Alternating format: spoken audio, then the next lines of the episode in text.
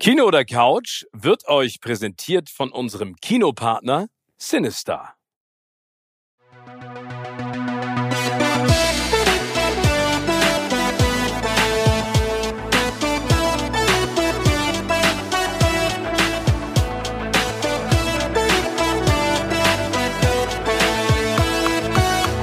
In meinem Podcast Kino oder Couch treffe ich jede Woche prominente Menschen aus den unterschiedlichsten Bereichen. Egal ob aus dem Sport, Musik, Kino, Serien oder Entertainment Business. Und gemeinsam sprechen wir über spannende Filme, Serien und das Leben. Und es wird die alles entscheidende Frage gestellt, Kino oder Couch.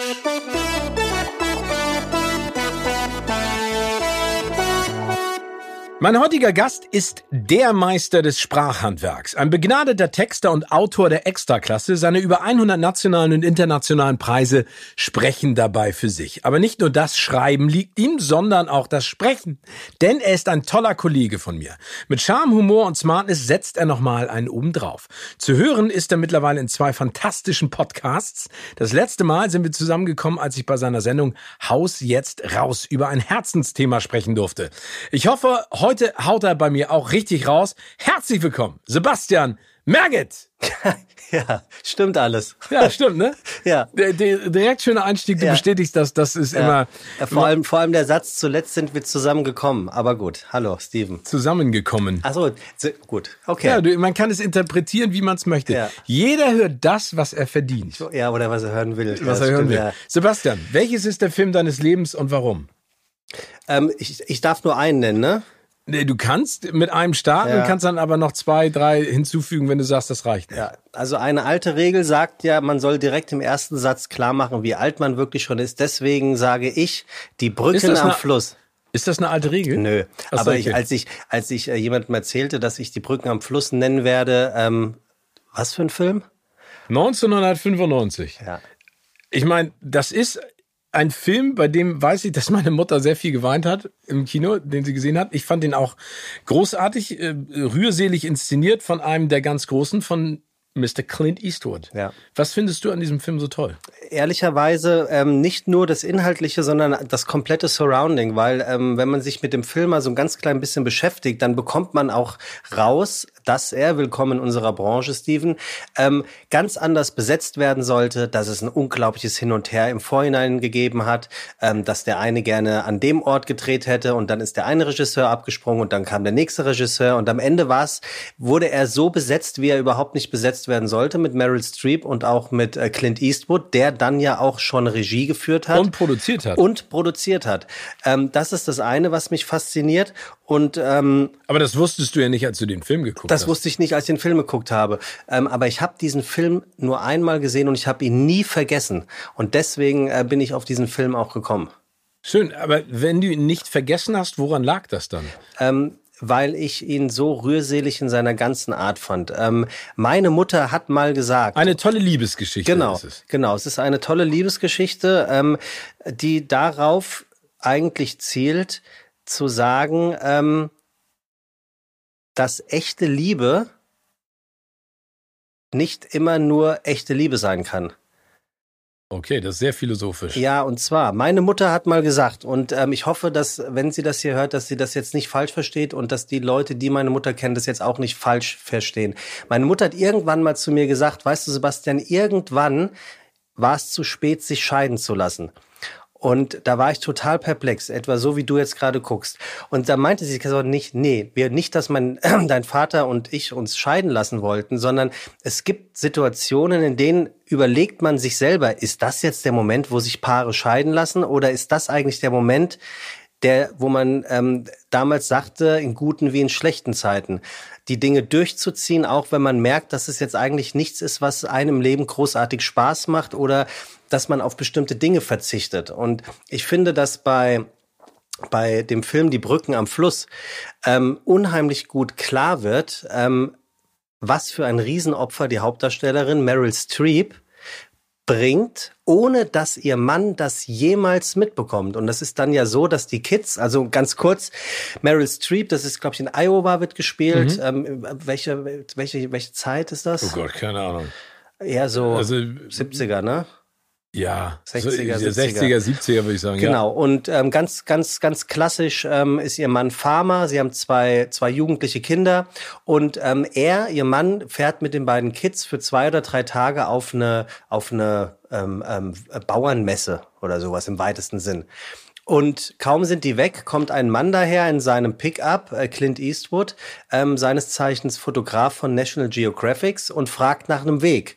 Und irgendwie äh, kriegt das nicht auf die Kette, ähm, wo lang er muss. Also entschließt sie sich kurzerhand. Ich, sie zeigt ihm diese Brücken am Fluss.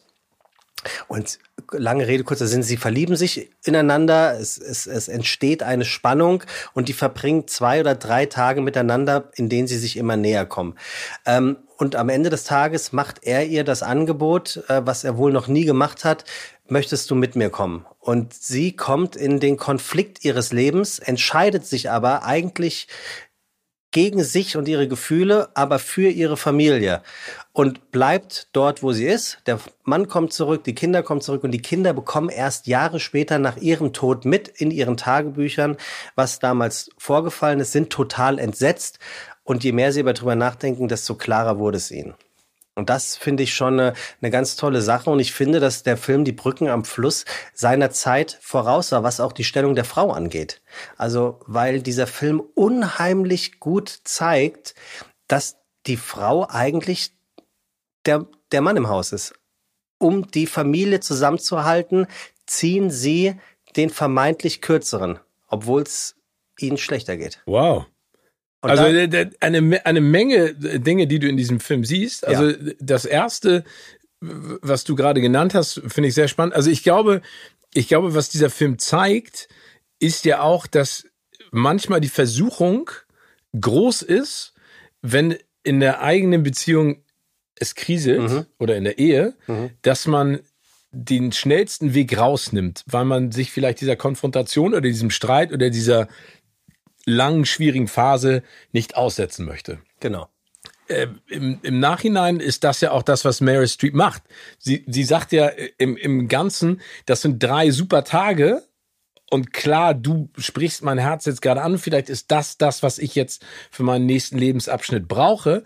Aber trotzdem habe ich mir etwas aufgebaut und ich denke an meine Kinder und ich denke, an meinen Mann und es kriselt ja nicht zwischen ihr und ihrem Mann, ne? Null. Sondern es ist einfach ein anderes Gefühl, das in der Sekunde gerade bei ihr erweckt wird ja. oder gezeigt wird. Und ich finde, das spielt sie übrigens auch unfassbar. Deswegen Wahnsinnig ist Meryl Streep einfach eine der besten Schauspielerinnen äh, immer noch auf diesem Planeten. Aber auch Clint Eastwood damals ja noch, da war er noch äh, ein bisschen jünger und ein bisschen knackiger. Übrigens ähm, spielt sie in diesem Film im Original ja auch mit italienischem Akzent. Also ähm, sie hat ja italienische Wurzeln und ähm, spielt auch in diese in ihrer Rolle eine Frau, die mit italienischen Wurzeln dort nach Iowa gekommen ist. Und Clint Eastwood in seiner Rolle erzählt auch, dass er beruflich schon dort war, wo sie von ihren Wurzeln herstammend herkommt. Mensch, Sebastian, das ist ja hier eine richtige Challenge. Gar nicht so schlecht. Sehr, sehr gut. Aber diese zweite Geschichte mit der, mit der Rolle der Frau. Ja. Also, ich, ich glaube, das brauchen wir gar nicht drüber zu diskutieren, dass, dass es unfassbar ist, was Frauen leisten in einer Familie, in unserer Gesellschaft ja. und vor allen Dingen, was sie in einer Familie mit Kindern auch tun. Ähm, am Ende ist es, glaube ich, wichtig zu sagen, dass die Liebe nie nach oben geht, kontinuierlich, sondern auch mal nach unten gehen kann in jeder Beziehung. Und ich glaube, dass man sich einfach immer fragen sollte, widerstehe ich der Versuchung oder versuche ich diesen mhm. Schritt noch weiter zu gehen und einfach mal dafür zu kämpfen? Und das ist ja eigentlich auch etwas, woraus Liebe noch wachsen kann. Ne? Also wenn man eine Krise gemeinsam äh, durchläuft oder besteht, kann es ja einfach auch für die Beziehung noch eine ganze Menge bedeuten. Total. Also bist du denn jemand, der das auch befolgt für deine eigene Beziehung? Also bist du jemand, der der sich gegen Affären entscheidet? das habe ich jetzt nicht gesagt, aber der der der sagt, auch wenn es mal ans Wanken gerät, ich bleib am Ball. Ja, definitiv. Ähm, und, und das habe ich auch durch meine, ich bin klassisches äh, Muttersöhnchen, ich bin äh, Riesenfan von meiner Mutter und wir haben auch, wir sind drei Jungs und wir haben, meine Mutter und ich haben die innigste Beziehung zueinander. Natürlich ohne, dass meine Mutter äh, unterschiedlich Liebe verteilt, ist klar. Aber was ich an meiner Mutter immer schon toll fand, ähm, die hat abends immer warm gekocht. Mittags, aber auch nochmal abends. Und die hat immer gesagt zu ihren vier Männern, nehmt euch, ich mache mir ein Brot. Und das, ich, ich dachte jedes Mal, boah, wie, wie lässig ist diese Aussage? Natürlich hat sie sich kein Brot gemacht, weil wir haben ja natürlich genug auch da, da gelassen. Aber sie hat Nett von euch. Ja, sie, sie hat uns immer, und das tut sie bis heute, immer das, das ehrliche Gefühl gegeben, ihr zuerst. Und das, das, das finde ich einfach wahnsinnig. Und das ist zum, also das ist meine Interpretation zu Mary Streep. Vielleicht stehe ich da auch äh, völlig allein auf weiter Flur. Aber das hat sie mir in diesem Film immer wieder aufgezeigt, dass sie eigentlich sich für ihre Familie opfert. Also ich wähle jetzt mal bewusst dieses harte Wort. Ja, also, aber hat, du hast ja gerade gesagt, dass deine Mutter sehr emotional reagiert hat auf diesen Film. Hat sie dir im Nachhinein auch mal gesagt, warum? Nee, ich glaube, damals war uns, war, da, nee, hat sie nicht. Also da war, war ich, glaube ich, auch noch zu jung, um da irgendwie in einen Deep Talk mit meiner Mutter zu gehen. Aber das ist, ein, das ist ein, äh, eine gute Sache. Das werde ich mal, werde ich mal angehen, weil ähm, ich habe den Film nie vergessen. Der hat irgendwas hat er mit mir gemacht. Was auch immer. Er ist ja auch toll. Ich meine, äh, Clint Eastwood ist ein großartiger Filmemacher und mhm. der macht ja immer noch Filme im hohen Alter, was ja unfassbar ist. Ähm, gut, aber das ist jetzt ein Film. Du hast gesagt, äh, kann ich auch mehrere nennen. Welchen Film würdest du denn noch nennen? Ich habe dann, ähm, also mir, mir, sind, mir ist dann noch sofort eingefallen äh, Matchpoint. Also du kommst von Clint Eastwood zu Woody Allen. Ja. Boah. Darf man überhaupt noch Woody Allen sagen? Ich habe seine Biografie zu Hause liegen und äh, ähm, habe sie dann nach vier Seiten abgebrochen, weil natürlich mir dann irgendjemand sagte, du kannst doch nicht von, von so einem von so einem Hallotri äh, tatsächlich die, die Biografie reinziehen. Ja, aber das ist ja die klassische Diskussion, ne? Werk und äh, Werk und Autor. Ja. Äh, wie trennt man das? Ne? Das ist genauso wie Michael Jackson, ähm, dass die BBC in England irgendwann gesagt hat, äh, wir spielen keine Songs mehr von Michael Jackson. Also die, die Frage ist jetzt, kannst du Beat It oder Thriller noch hören, darf man das oder darf man dazu tanzen zu, äh, Ahnung, ja, äh, Can't Stop Till I Get Enough oder was weiß ich, weil er Dinge getan hat, die absolut nicht richtig sind. Ähm, bei Woody Allen ja, das ist äh, schon interessant, äh, über die Familienverhältnisse mal zu sprechen. Ja. Ähm, und vor allen Dingen, was dabei rausgekommen ist. Ähm, und äh, da gibt's ja auch, ich glaube, der Sohn oder die Tochter, die klagen da ja auch, und da gibt's tausend Sachen. Aber wenn wir uns jetzt nur mal den Film angucken, ja. und wir können ja mal über den Film sprechen und trennen ihn von der Person Woody Allen. Ja. Bevor wir über den Film sprechen, warum hast du eben gerade gesagt, wow, du kommst von Clint Eastwood auf Woody Allen? Also was? ja, aber das, ich meine, das sind äh, zwei Filmemacher, die ja für für ganz bestimmte Genres mhm. stehen. Ne? Mhm. Also ich sag mal, Clint Eastwood Actionheld, der ähm, sehr viel Melodram gemacht hat, bis hin zu den Filmen, wo er als alterner Actionheld auch nochmal für Zucht und Ordnung sorgt. Und Woody Allen ist ja, sag ich mal, jemand, ich weiß noch, dass das, ich glaube, vor zehn Jahren bei den Oscars war er sozusagen derjenige, der in einer der größten Krisen der Kinogeschichte ja auch nochmal die Opening Speech oder die Closing Speech gehalten hat und alle waren so, what? Wieso Woody Allen, der macht ja eigentlich gar nichts äh, ja. äh, öffentlich. Und äh, bei Woody Allen finde ich es so spannend, der ist halt ein gefeierter Filmemacher aufgrund der Filme wie der Stadtneurotiker, was sie schon immer über Sex wissen wollten, ne? Das sind ja so, so Klassiker, weil er ja so New York-based und auch dieses Gefühl immer rübergebracht hat, ähm, der ein paar große Erfolge gefeiert hat, publikumstechnisch, aber glaube ich ja immer eher so der, der, der, der Künstler war. Mhm. Und das ist spannend, weil, weil an Woody Allen scheiden sich die Geister, ne? Also äh, sind das Filme, äh, also ich, es gibt so ein paar Filme von Woody Allen, die ich wirklich gut finde. Es gibt ein paar Filme, mit denen ich extreme Probleme habe, weil ich finde die einfach in der Machart und wie sie erzählt werden grauenhaft. Aber wir kommen jetzt mal zum Matchpoint, weil das ist, finde ich, ein spannender Film, weil der ist komplett untypisch eigentlich für Woody Allen. Total. Und deswegen gefällt er mir auch. Ich bin kein Woody Allen-Fan, was okay. seine Filme angeht, bis auf die, die Rome-Geschichte. Äh, wie heißt er? irgend so ein Liebesding, wo es mehrere Teile in mehreren Städten gibt. Da finde ich die Rom-Episode sehr geil. Aber ähm, Matchpoint ist, also ich bin erst einmal leidenschaftlicher Tennisspieler und Tennisfan. So fängt schon mal an. Dann war Bist das, du denn ein guter Tennisspieler? Ja. Okay. Bist du auch ein guter Fan? Ja, also okay. ich, ich, bin, ich bin ein echter Tennisfan von den guten Tenniszeiten mit Yannick Noah oh. und Boris Becker und Stefan Edbeck und Ivan Lendl und Andres Mats Gomes. Wielander. Mats Wielander, ah. ja. Ähm, ja. Ähm, das ist das Erste. Das Zweite ist, zu der Zeit war ich natürlich... Michael Chang erinnere ich noch. Ja, natürlich. Das war der kleine muskulöse Kühlschrank, der genau. jeden Ball erlaufen konnte. Der damals in den French Open im Halbfinale gegen Ivan Lendl von unten aufgeschlagen hat, äh, mit angeschnittenem Ball und Ivan Lendl zur Weißglut brachte. Und Ivan Lendl nicht nur um äh, zur Weißglut, sondern um seinen das wäre die einzige Chance. Der hat ja nie ähm, auf Sanden, nee, das war Boris Becker, der hat nie Wimbledon gewonnen, Ivan Lendl. Jetzt ver haspel ich mich. Gut, ist auch egal. Okay. Ähm, so, das zweite ist, das war die Zeit, in der man Scarlett Johansson so richtig, entschuldige, geil gefunden hat. Die kam damals gerade raus und die, die war ja ein, neuer Typ Schauspielerin. Ähm, die war jetzt nicht nur Lolita, sondern der, der merkte man, fand ich schon damals an, die hat richtig was auf dem Kasten. Die weiß, was sie will und wohin sie will. So, das war das zweite. Und dann diese ganze diese, diese ganzen Settings und Locations, ähm, also auf der einen Seite ähm, ähm, ähm, ähm, hier ähm, Corn, Cornwell ähm, at its best äh, im englischen Sommer, wo ich bis zu dem Zeitpunkt nicht wusste, dass in England die Sonne tatsächlich scheinen kann. Und dann auf der anderen Seite dieses. Das sagst du als Hamburger. Das sage ich als Hamburger. Ja, Frankfurter eigentlich, ne? Ja, okay, aber du bist ja in Hamburg ja. jetzt ansässig. Ähm, und auf der anderen Seite dieses, ich nenne es jetzt mal ähm, sehr wirtschaftliche, börsendotierte London. Ähm, auf der anderen Seite. Ähm, das fand ich faszinierend. Und dann die Geschichte. Die Geschichte, finde ich, ist an absurd, an hinterhältig, an abartig, an großartig, an, an auch lustig, schwer zu überbieten.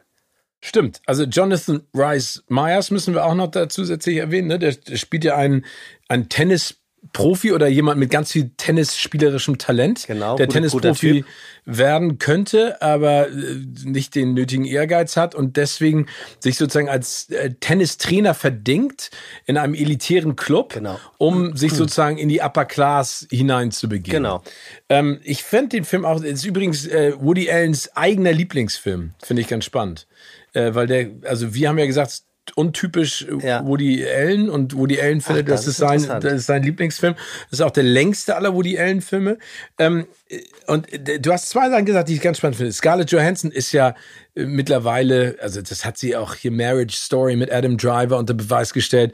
Äh, hier Black Widow als Superheldin, die kann unfassbar gut schauspielern und sieht toll aus, aber ist halt ein Typ. Und Jonathan Rice Myers auch ein sehr attraktiver Typ, mhm. auch ein guter Schauspieler, mhm. aber den hat's leider komplett zerlegt. Ne? Der ist ja abgedriftet in jegliche Drogenexzesse. Ah, so? ja, der ist damit nicht klargekommen. Der war ja dann auch bei Mission Impossible mal kurz zu sehen. Aber ich fand den Film auch toll. Also ich finde, also da hat sich das Handwerk von Woody Allen im Prinzip auch so von seiner besten Seite gezeigt, dass dieses, was du gerade gesagt hast, dieses Intrigante, diese Details, diese Nuancen auch im Zusammenspiel oder in dieser großartig. Für mich ist Matchpoint der noch bessere, und ich sage deswegen noch bessere, weil der schon sehr gut ist, der noch bessere talentierte Mr. Replay. Weil Ei, da, okay, da, da, da, da kommt so viel gewollte und ideenbehaftete Intriganz rum in diesem Film. Und alleine, dass dieser Tennistrainer, der, der hasst sich ja selber für das, was er macht. Und er verachtet sich ja, dass er sich anbietet, bietet, bietet, nur weil er wohin will, wo er einfach nicht hingehört, wenn wir mal ganz ehrlich ja. sind. Wo du sagst so, das ist dumm gelaufen vielleicht für dich, aber das ist halt nicht deine Welt. Du wirst dir sämtliche Finger verbrennen. Und dann verbrennt er sich auch sämtliche Finger, obwohl er so eine tolle Frau ja eigentlich findet, aber die nach Strich und Faden belügt und betrügt. Also das finde ich wirklich erstaunlich an diesem Film, wirklich. Ein geiles Ding. Geiles Ding. Also ja. großartige Filme, Brücken am Fluss und Matchpoint. Wie sieht's denn bei Serien aus? Ähm, Serien habe ich drei, vier Serien und ähm, ich glaube, das wird auch immer so bleiben. Ähm, und zwar in der Reihenfolge Sopranos. Ja, das ist ein All-Time-Favorite von ganz vielen, aber das ist, finde ich, auch fast so ein bisschen die Mutter aller Serien ja. in der Art und Weise, wie sie erzählt wird, wie sie zusammengesetzt wird, wie viele Figuren da miteinander und vor allen Dingen, wie gut wie gut diese Serie geschrieben ist. Ne? Ja, und ich habe sie, ähm, das war meine erste richtige Serie vor 10, 12 Jahren auf DVD. Genau, hab ich sie also gekauft. Die, ja, genau. Und habe sie jetzt Anfang Corona, also vor anderthalb Jahren, nochmal auf Sky nachgeguckt. Und zwar von der ersten bis zur letzten Folge. Und ich, Steven, ich war so erstaunt, wie viele Dinge ich nicht mehr wusste, wie viele Dinge ich noch wusste und wie sehr diese Serie nicht nur ihrer Zeit voraus sondern wie viele erzählerische, narrativer Stilelemente sich seitdem Serien dort bedienen. Ähm, weil sie ist ja auch auf so vielen Ebenen unmoralisch. Also man, Klassiker, man verbrüdert sich mit Menschen, mit denen man sich eigentlich gar nicht verbrüdern darf. Ja, die man eigentlich im echten Leben verabscheut für das, was verabscheuen sie tun. Ne? muss, ja, ja. genau. Und ähm, ich habe durch die Jahre, die ich älter geworden bin, habe ich erst verstanden, ähm, wie intelligent diese Serie ist und wie viele Messages da drinne stecken. Und ähm, das hat mich hat mich wirklich fasziniert. Und dann hatte ich lustigerweise parallel, äh, ähm, ich kann es mir nie merken, Goodfellas oder Godfellas? Goodfellas. Goodfellas gesehen. Und ähm, weißt du, was erstaunlich ist? Du kennst die beiden, du kennst ja. sie natürlich. In Goodfellas spielen zwei Charaktere aus Sopranos mit. Und einmal Chris aus Sopranos ist einmal ein, ein, ein einfacher Handlanger bei einem Kartenspiel im Hinterzimmer in Goodfellas und wird übrigens von einem anderen Soprano-Charakter äh, getötet mit einem Schuss ins, in, in, in, äh, in, in Fuß, weil er das Getränk nicht schnell genug bringt. Okay. Und die, die Freundin von dem Hauptdarsteller, die er heiratet bei Godfellas, das ist die Therapeutin aus Sopranos. Ach guck mal, das habe ich gar nicht auf der Uhr gehabt, aber siehst du mal, wie viele Parallelen es dann doch gibt. Ja, und ne? vor allem bewegen sie sich alle in dieser italo-amerikano-mafiösen ähm, Schauspielerwelt. Das finde ich halt auch äh, den absoluten Knall. Ja, und, und ich meine, das ist auch darstellerisch eine absolute Eins. Ne? Ja. Also vor allen Dingen, aber ich, ich, das finde ich schön, dass du das sagst. Das ist ja so, so das Faszinierende auch an Serien, wie häufig man Leute sympathisch findet oder deren Beweggründe, äh, sag ich mal, verbrecherischen Tätigkeiten nachzugehen, nachvollziehen kann, obwohl es eigentlich echt verabscheuungswürdig ist. Ne? Ja, also wenn man anfängt, auf einmal, wie du es gerade gesagt hast, äh, der eine bringt den anderen um und man verbrüdert sich mit dem, ob, weil, man denkt, okay, du hast jetzt jemanden erschossen, du musstest es tun, dieses Verbrechen zu begehen, obwohl es ja eigentlich etwas ist, was man total verabscheut. Aber geht's dir manchmal auch so, dass du dann dir auch so in deinem ganz stillen Kämmerlein denkst, so,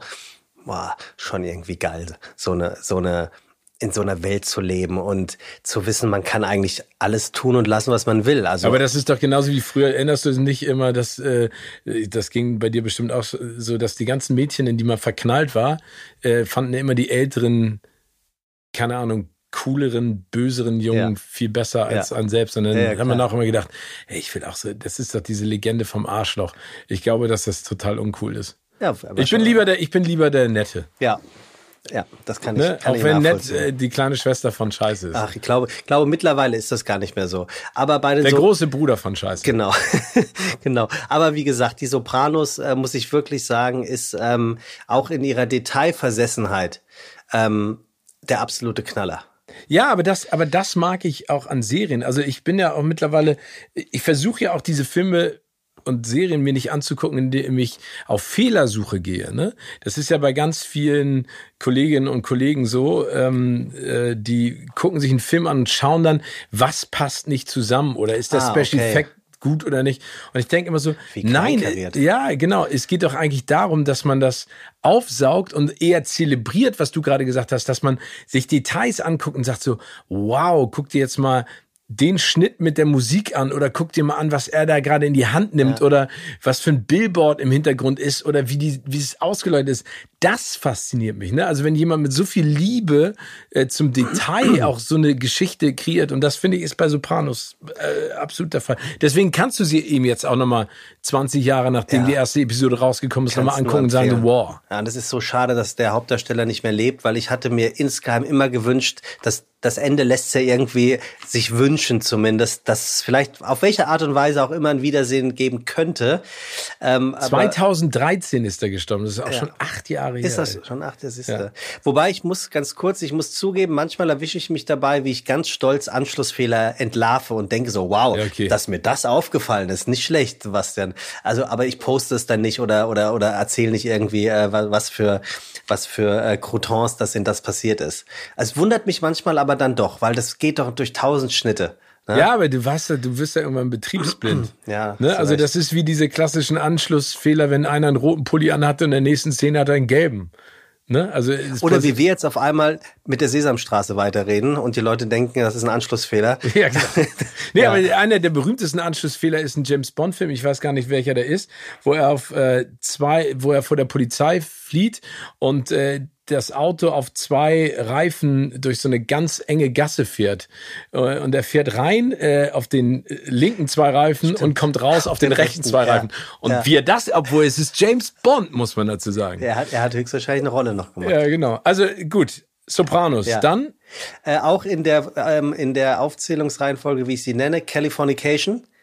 Oh, äh, David Duchovny, ja. den ich ja geliebt habe bei Akte X. Äh, ähm, meine Theorie ist, Achtung, These, ähm, man sollte sich Californication, wenn überhaupt, mit seiner Partnerin nur dann angucken, wenn man frisch zusammen ist. Nicht, wenn man schon länger zusammen ist und ja. sich die Beziehung einfach eingependelt hat. Dann ist es sehr schwierig. Das könnte ein Trennungsgrund sein. Und dann muss man direkt im Anschluss die Brücken am Fluss schauen. genau. Dann ist die sehr Beziehung gut. nämlich zu Ende. Sehr gut, ja. Okay, Californication ja. und? Und ähm, als dritte amerikanische Serie äh, geht nicht anders. Äh, es ist lame, aber es ist halt einfach gut. Breaking Bad. Das ist überhaupt nicht lame. Ich meine, Mr. White und auch da wieder. Genau, äh, habe ich auch dran gedacht. Ne, äh, interessant. Moralische, ähm, moralisches Dilemma. Ja, moralisches Dilemma. Hoch 10. Ja, aber, aber wie gesagt, ich, ich finde, das ist ja das Tolle, dass Serien uns diesen Horizont sozusagen neu eröffnet haben. Und auch da wieder, wie diese Geschichte erzählt wird. Ne? Also äh, und, und wie sie weiterfließt und man guckt sich das an und denkt so, das kann doch nicht sein. Und dieser Plot-Twist und das passiert dann da. Sensationell. Also drei sehr schöne Serien. Aber wenn, wenn du an Californication denkst, ja. würdest du sagen, heute, 2021, danke, Herrgott, dass wir gesellschaftlich ähm, dort stehen, wo wir jetzt stehen? Oder würdest du sagen, ach komm, ey, das war nicht alles politisch korrekt äh, vor, wie, wie alt ist Californication? 15 Jahre? Ja, bestimmt. Ähm, aber es war schon geil. Oder würdest du sagen, nee, das ist schon okay, dass Netflix Californication runtergenommen hat? Weil einfach aus der ah, Zeit gefallen. Äh, das ist ja eine Tretmine, äh, die man betritt. Ne? Ja. Ne? Dünnes Eis. Ich, ich, glaube, das ist genau die gleiche Diskussion über, äh, muss man Pippi Langstrumpf Bücher umschreiben? Ähm, ja, oder auch äh, James Bond-Filme teilweise. Ja, oder, oder dass Disney da einfach auch jetzt äh, von einigen Werken, die sie getan haben, zurücktritt. Ich bin froh, dass wir progressiv daran arbeiten, äh, gesellschaftlich äh, viel klarer äh, alle auf eine Stufe zu stellen und dass wir da keinen Unterschied machen zwischen äh, Religion, Geschlecht, Alter, Hautfarbe. Das ist noch ein weiter Weg, den wir da gehen müssen, aber wir bewegen uns hier in die richtige Richtung. Ich glaube, dass man zurückblickend Dinge kritisieren sollte und sich damit auseinandersetzt und sagt, dass Californication nicht den gesellschaftlichen Standards entspricht, die man eigentlich auch damals schon hätte haben sollen. Auf der anderen Seite ist es eine fiktionale Serie und mhm. ich sage dann immer so, es gibt so viele Filme, die Dinge falsch gemacht haben ähm, und, und Serien. Ich weiß halt nicht, ob man die alle.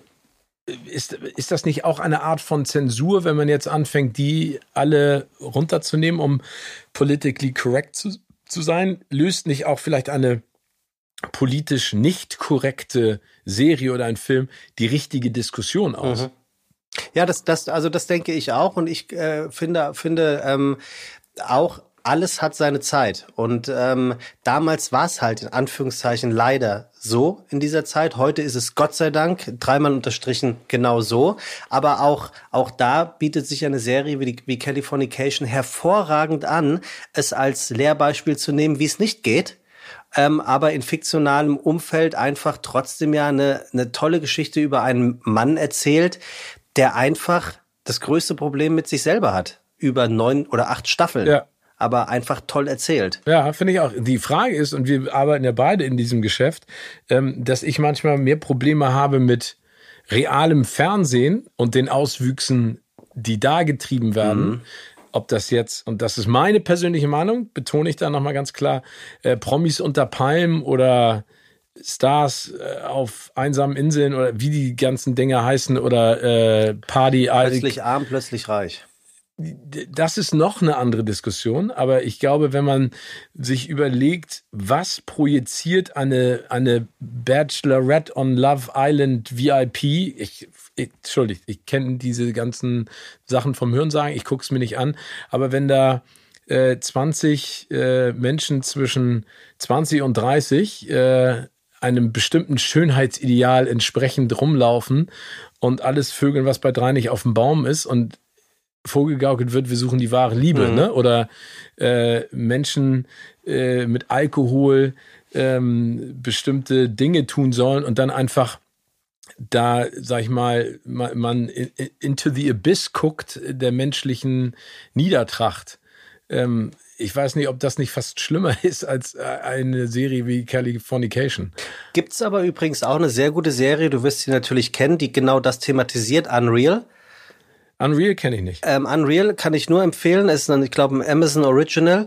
Da geht es, äh, hin, es ist hinter den Kulissen des Bachelors in Amerika. Ach, stimmt. Aber, ja, genau. Ist, aber als fiktionale ja, genau. Serie. Stimmt, davon habe ich gehört. Und ähm, da habe ich mich jedes Mal gefragt, ob ich als Moderator, also ob ich den Moderator dort machen würde, obwohl ich weiß, wie ist genau das, was du eben sagtest, ähm, wie es hinter den Kulissen ähm, zugeht. Und da sind ja wirklich ähm, die Redakteure die größten Arschlöcher mit Verlaub, die wirklich die Kandidaten und Kandidatinnen so lange bezirzen, dass sie genau das sagen, was sie eigentlich gar nicht ja, sagen wollen. Du kannst halt im Schnitt ja alles machen, Und dann kommt willst, der ne? Schnitt dazu. Und da habe ich mich immer gefragt, ähm, wenn ich das wüsste, würde ich es moderieren oder nicht würde ich, würde ich dich jetzt auch fragen, hattest du schon mal eine Situation, wo du sagst, aus moralischen Gründen, so, so, so interessant das Angebot wirtschaftlich ist, das, das geht gar nicht. Nee, danke Leute, ich gehe. Oder dass du sogar in der Produktion mal warst und gesagt hattest, so war das aber nicht abgemacht, das kann ich nicht. Naja, ich habe mal eine Produktion gemacht, die hieß das Sommermädchen, ne?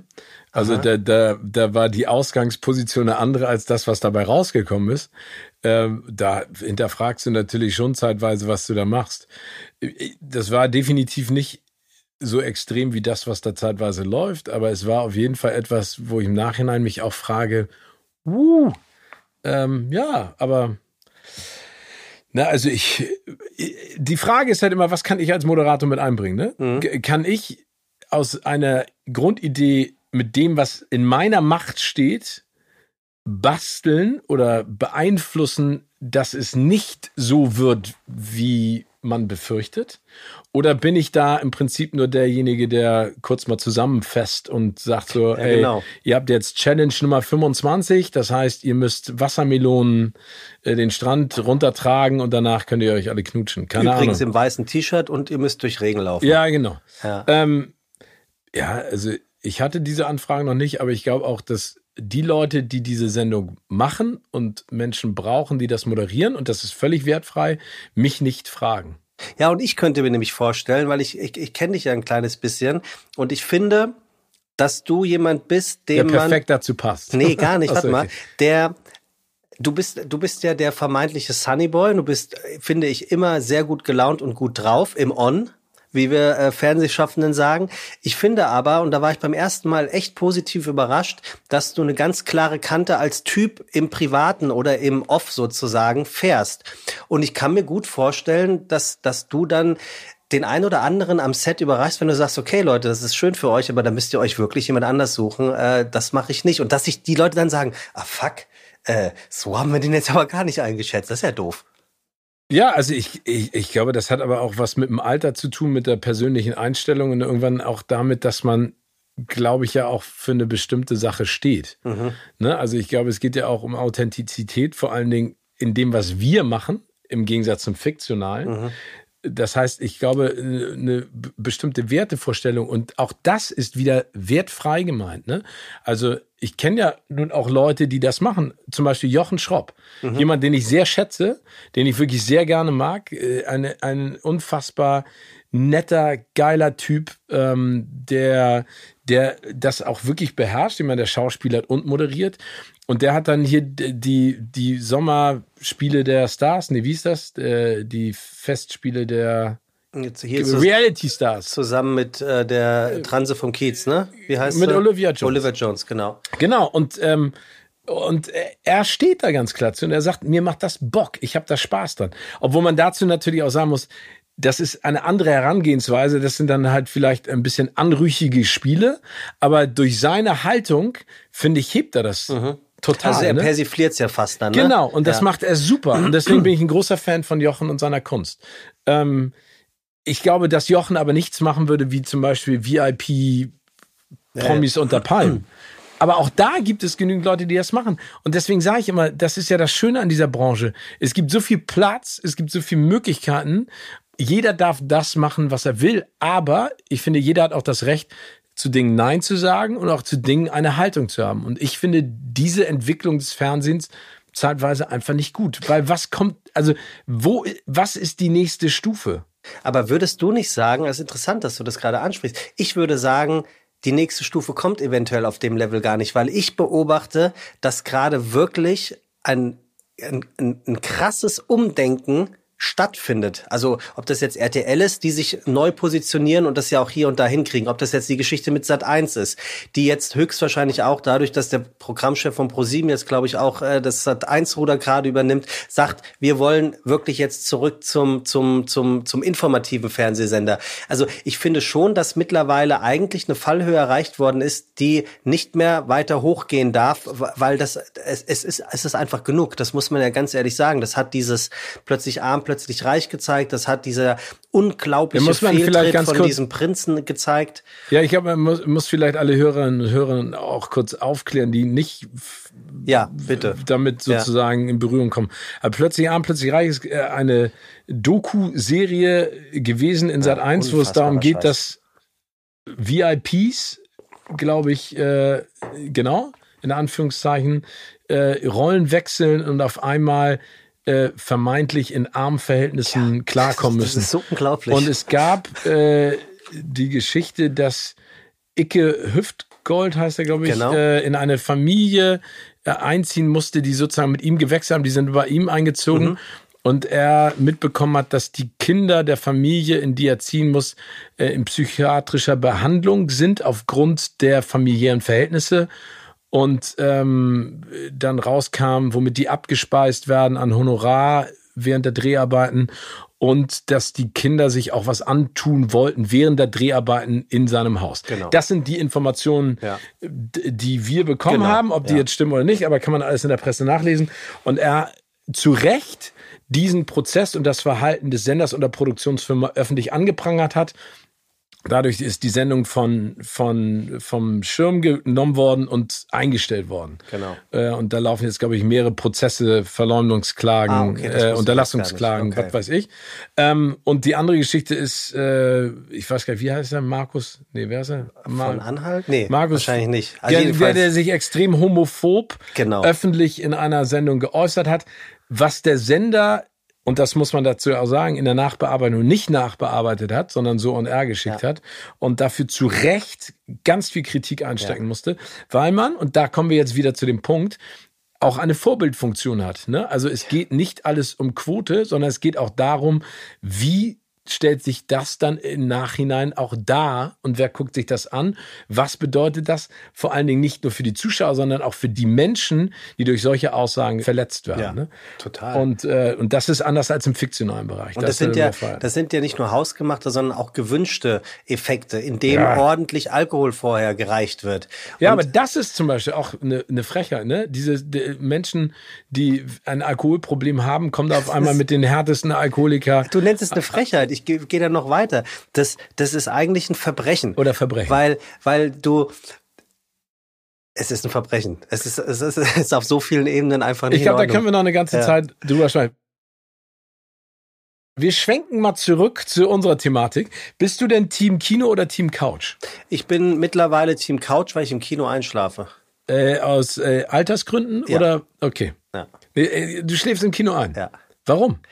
Es ist zu gemütlich und ich bin und bin ich bin zu relaxed, weil ich gehe ähm, auch aus Alter äh, mit dem Alter habe ich entdeckt, dass äh, Qualität hier und da seinen Preis hat und deswegen gehe ich nur noch in dieses wunderbare Kino in der Hafen City. Astor Film Lounge, können wir Astor, direkt nennen. So? In die Astor Film Lounge, die einfach genau das verspricht, was ein guter Filmabend ausmacht. Ein bequemen Sessel, ähm, ein hervorragendes Soundsystem, ein gestochen scharfes Bild und du kriegst halt dummerweise ähm, Essen und Trinken am Platz serviert. Wenn du möchtest. Wenn du möchtest. Ich möchte. Und Nee, finde ich auch super. Aber das ist ja zum Beispiel auch was Schönes. Ne? Qualität setzt sich durch. Also es geht wieder zurück Ja. zu einem Erlebnis. Ne? Also dass man, das ist ja, finde ich, auch etwas, was die Kinobranche zum Glück gelernt hat, dass, äh, also wenn man sich die großen Kinoketten anguckt, war es ja eine Zeit lang so, wie zum Fastfood-Restaurant zu gehen, was auch gut ist. Mhm. Ne? Man, darf man ja. Aber schnell ein Ticket kaufen, rein, möglichst knapp, bevor der Film anfängt und schnell wieder raus, weil es keine Möglichkeit gab, irgendwo sich gemütlich zu entspannen. Jetzt geht's wieder dazu, man kann früher kommen, einen kleinen Drink nehmen, ein bisschen klönen, danach vielleicht auch. Finde ich auch super. Also ich gehe auch ins Kino. Vielleicht drei, vier Mal in einem normalen Jahr. Und ich muss auch wirklich da mal ein ganz großes äh, Lob an die Stadt Hamburg aussprechen. Hamburg hat hervorragende Kino. Also nicht nur das eben angesprochene, die Astor Film Lounge, das Passage Kino in der Mönckebergstraße. Das, ja, oder hier, Holy. Also ja, ja. hast du ein schöneres Kino als Holy schon mal in Deutschland gesehen? Ja, ja, aber ich finde das sehr schön, es, das Holy-Kino. Ne, also es ist, es ist Nostalgie pur auf der einen. Du hast Gefühl, James Dean müsste jetzt eigentlich neben dir sitzen. Das finde ich schon geil. Und jetzt habe ich auch, also die Branche scheint auch nicht komplett tot zu sein. Der Hafen Nein. City wird ein Kinopolis jetzt gebaut mit zwölf Kinosälen. Das, also ich glaube, das ist ja immer so. Der Abgesang kommt immer schneller, als es dann wirklich Realität ist. Ich glaube, dass es leider Gottes Kinos geben wird und auch Kinoketten. Also es gibt zum Beispiel in Amerika die Arclight äh, Cinema Cinemas äh, in, in Hollywood. Mhm. Eins der schönsten Kinos, die ich gesehen habe. Das war wie so, so in so einer Flughafenhalle mit den ganzen Billboards, aber die Kinos selber super komfortabel, ganz toll. Äh, das ist pleite gegangen, das gibt's nicht mehr. Ähm, aber der Kino wird zurückkommen, da bin ja. ich ganz sicher. Aber du bist Team Couch. Das heißt, ich bin Team du sitzt zu Hause mit dem Laptop auf dem Schoß im sehr, Bett. Ja, es ist sehr, es ist okay. noch, noch räudiger. Okay. Ich bediene nicht den Fernseher, sondern ich gucke auf meinem ähm, MacBook auf dem Sofa, wissend, dass es unbequem wird nach einer Viertelstunde, aber ich ziehe es gnadenlos durch. Okay, aber dann mit Kopfhörern? Nee. Scheppernder Sound. Im Ernst? Ja. Und dann äh, snackst du dazu was? Äh, ja, ja? dann snack ich was dazu. Also wenn Bier zu Snacks zählt, ja. Ja, Bier ist ein Snack. Ja, Kann man ja schnell mal. Definitiv. Ja, ist, ist tatsächlich. Aber warum? So. Also hast du denn keinen Fernseher? Doch, aber ähm, ähm, das hat was damit zu tun, dass wenn ich zum Beispiel ähm, tagsüber eine Serie gucke, ich mache den Fernseher nicht vor 20 Uhr zur Tagesschau an. Da komme ich mir wirklich äh, schäbig vor. Und äh, das Laptop gibt mir. Also belügst du dich selber? Ja, total. Das Laptop gibt, das Laptop heuchelt mir vor, dass das ja in erster Linie ein Arbeitsgerät ist. Ja, Du, aber äh, also am Ende zählt der Inhalt und wenn der dich auf einem kleinen Bildschirm fasziniert und äh, mitnimmt, dann reicht es ja. Ja, und ich bin auch deswegen Team Couch, weil diese, diese Flut an Serien, die wir mittlerweile haben, und dazu zähle ich übrigens aus Mediatheken Arte, ist ein, äh, hier, ist mein Tipp für diesen Podcast, Leute, geht mehr in die Arte-Mediathek. Egal, ob das jetzt eine Doku ist, eine Reportage oder Serien. Es ist einfach sensationell, was es da alles, was es da alles gibt. Ich lerne ich bin halt auch so einer und deswegen mache ich es auch am Laptop, ähm, mir das reinzupfeifen. Wenn ich was nicht verstehe oder was interessant finde, Pause, googeln, ähm, drüber lesen, weiter gucken. Also es ist ja relativ viel, was du nicht verstehst, ne? Deswegen ja, guckst du länger. Ja, es dauert, dauert. Ja, Die Sopranos habe ich, glaube ich, vier Jahre geguckt. ja, genau.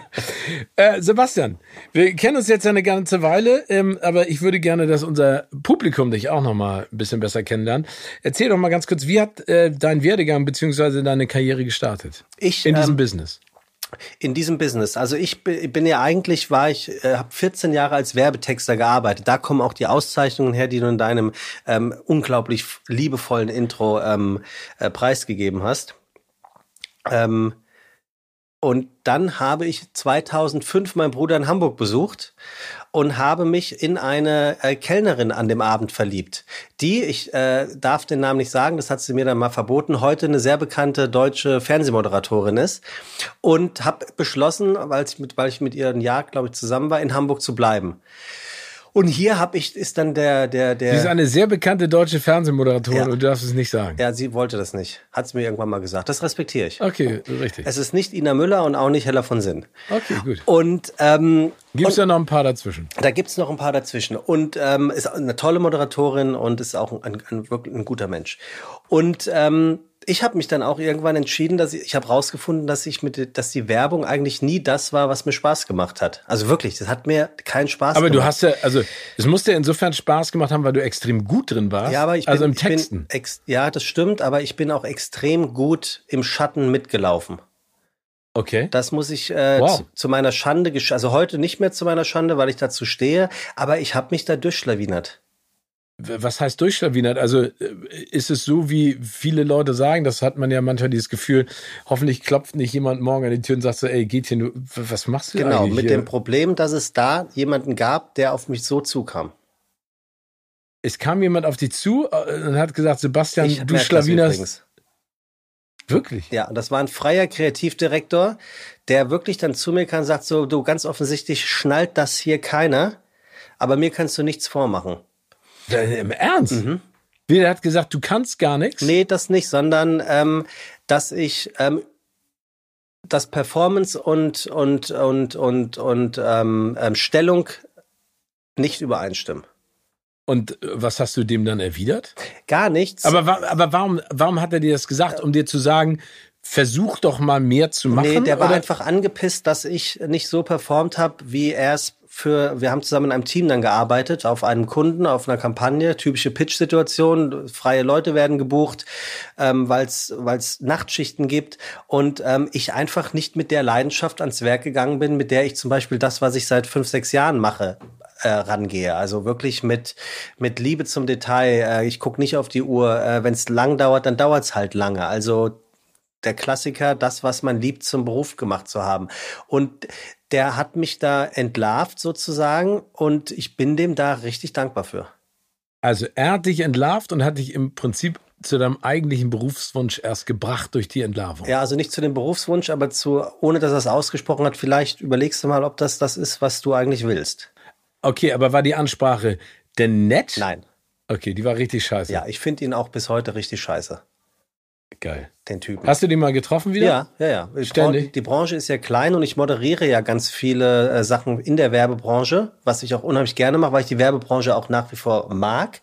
Und das, was du sagst, stimmt, stimmt ja. Ich, ich bin textlich sehr gut. Das kann man einfach genauso sagen. Ich kann gut mit Worten. Ich bin schnell, schnell im Kopf, was Wortkreation angeht. Ähm, aber ich war nie gut im Konzepten. Ich war nie gut in ähm, Ausdenken über tausende Kanäle. Und vor allem war ich nie gut da drin, ähm, nach 18 Uhr in der Agentur bleiben zu wollen, weil ich einfach nicht dafür gebrannt habe.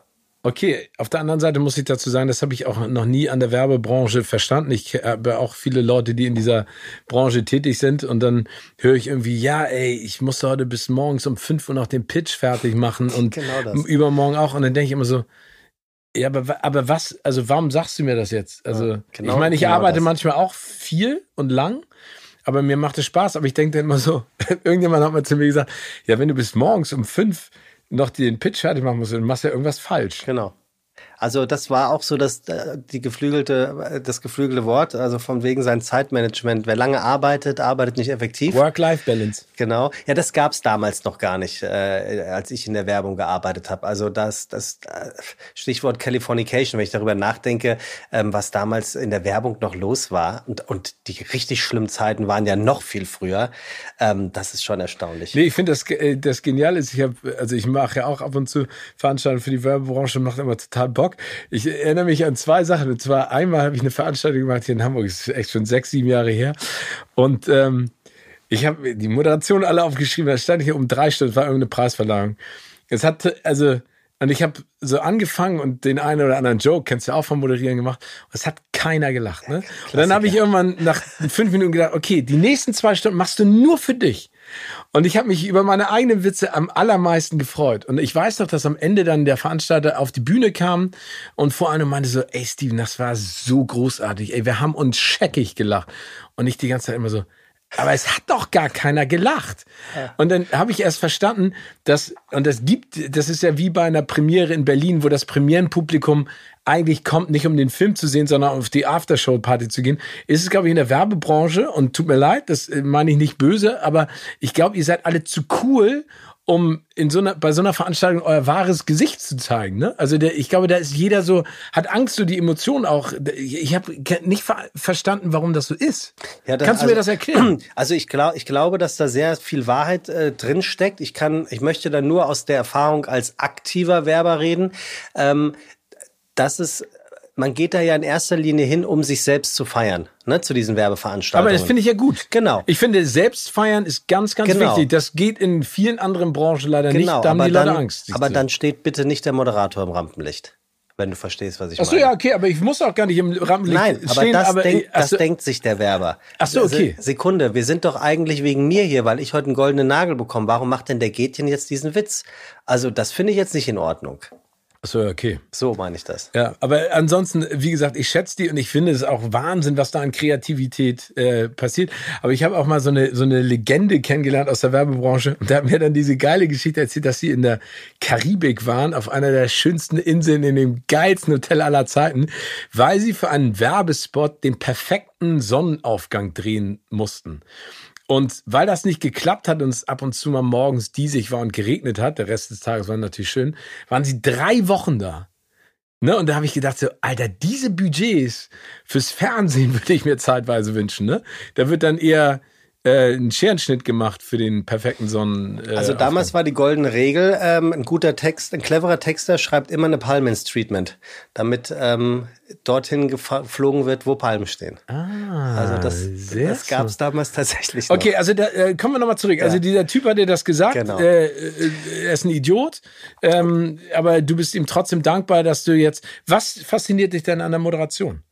Nee, ähm, ich kann, ich kann verkaufen und das ist ja in der Werbung das gleiche wie in der Moderation auch. Du stehst als Moderator da, da, vorne und äh, stehst vor Leuten und möchtest denen bestmöglich diesen Abend verkaufen, den du hostest, ähm, die Sendung verkaufen, die du moderierst, ähm, die Preise verleihen, ähm, für die du an dem Abend engagiert worden bist.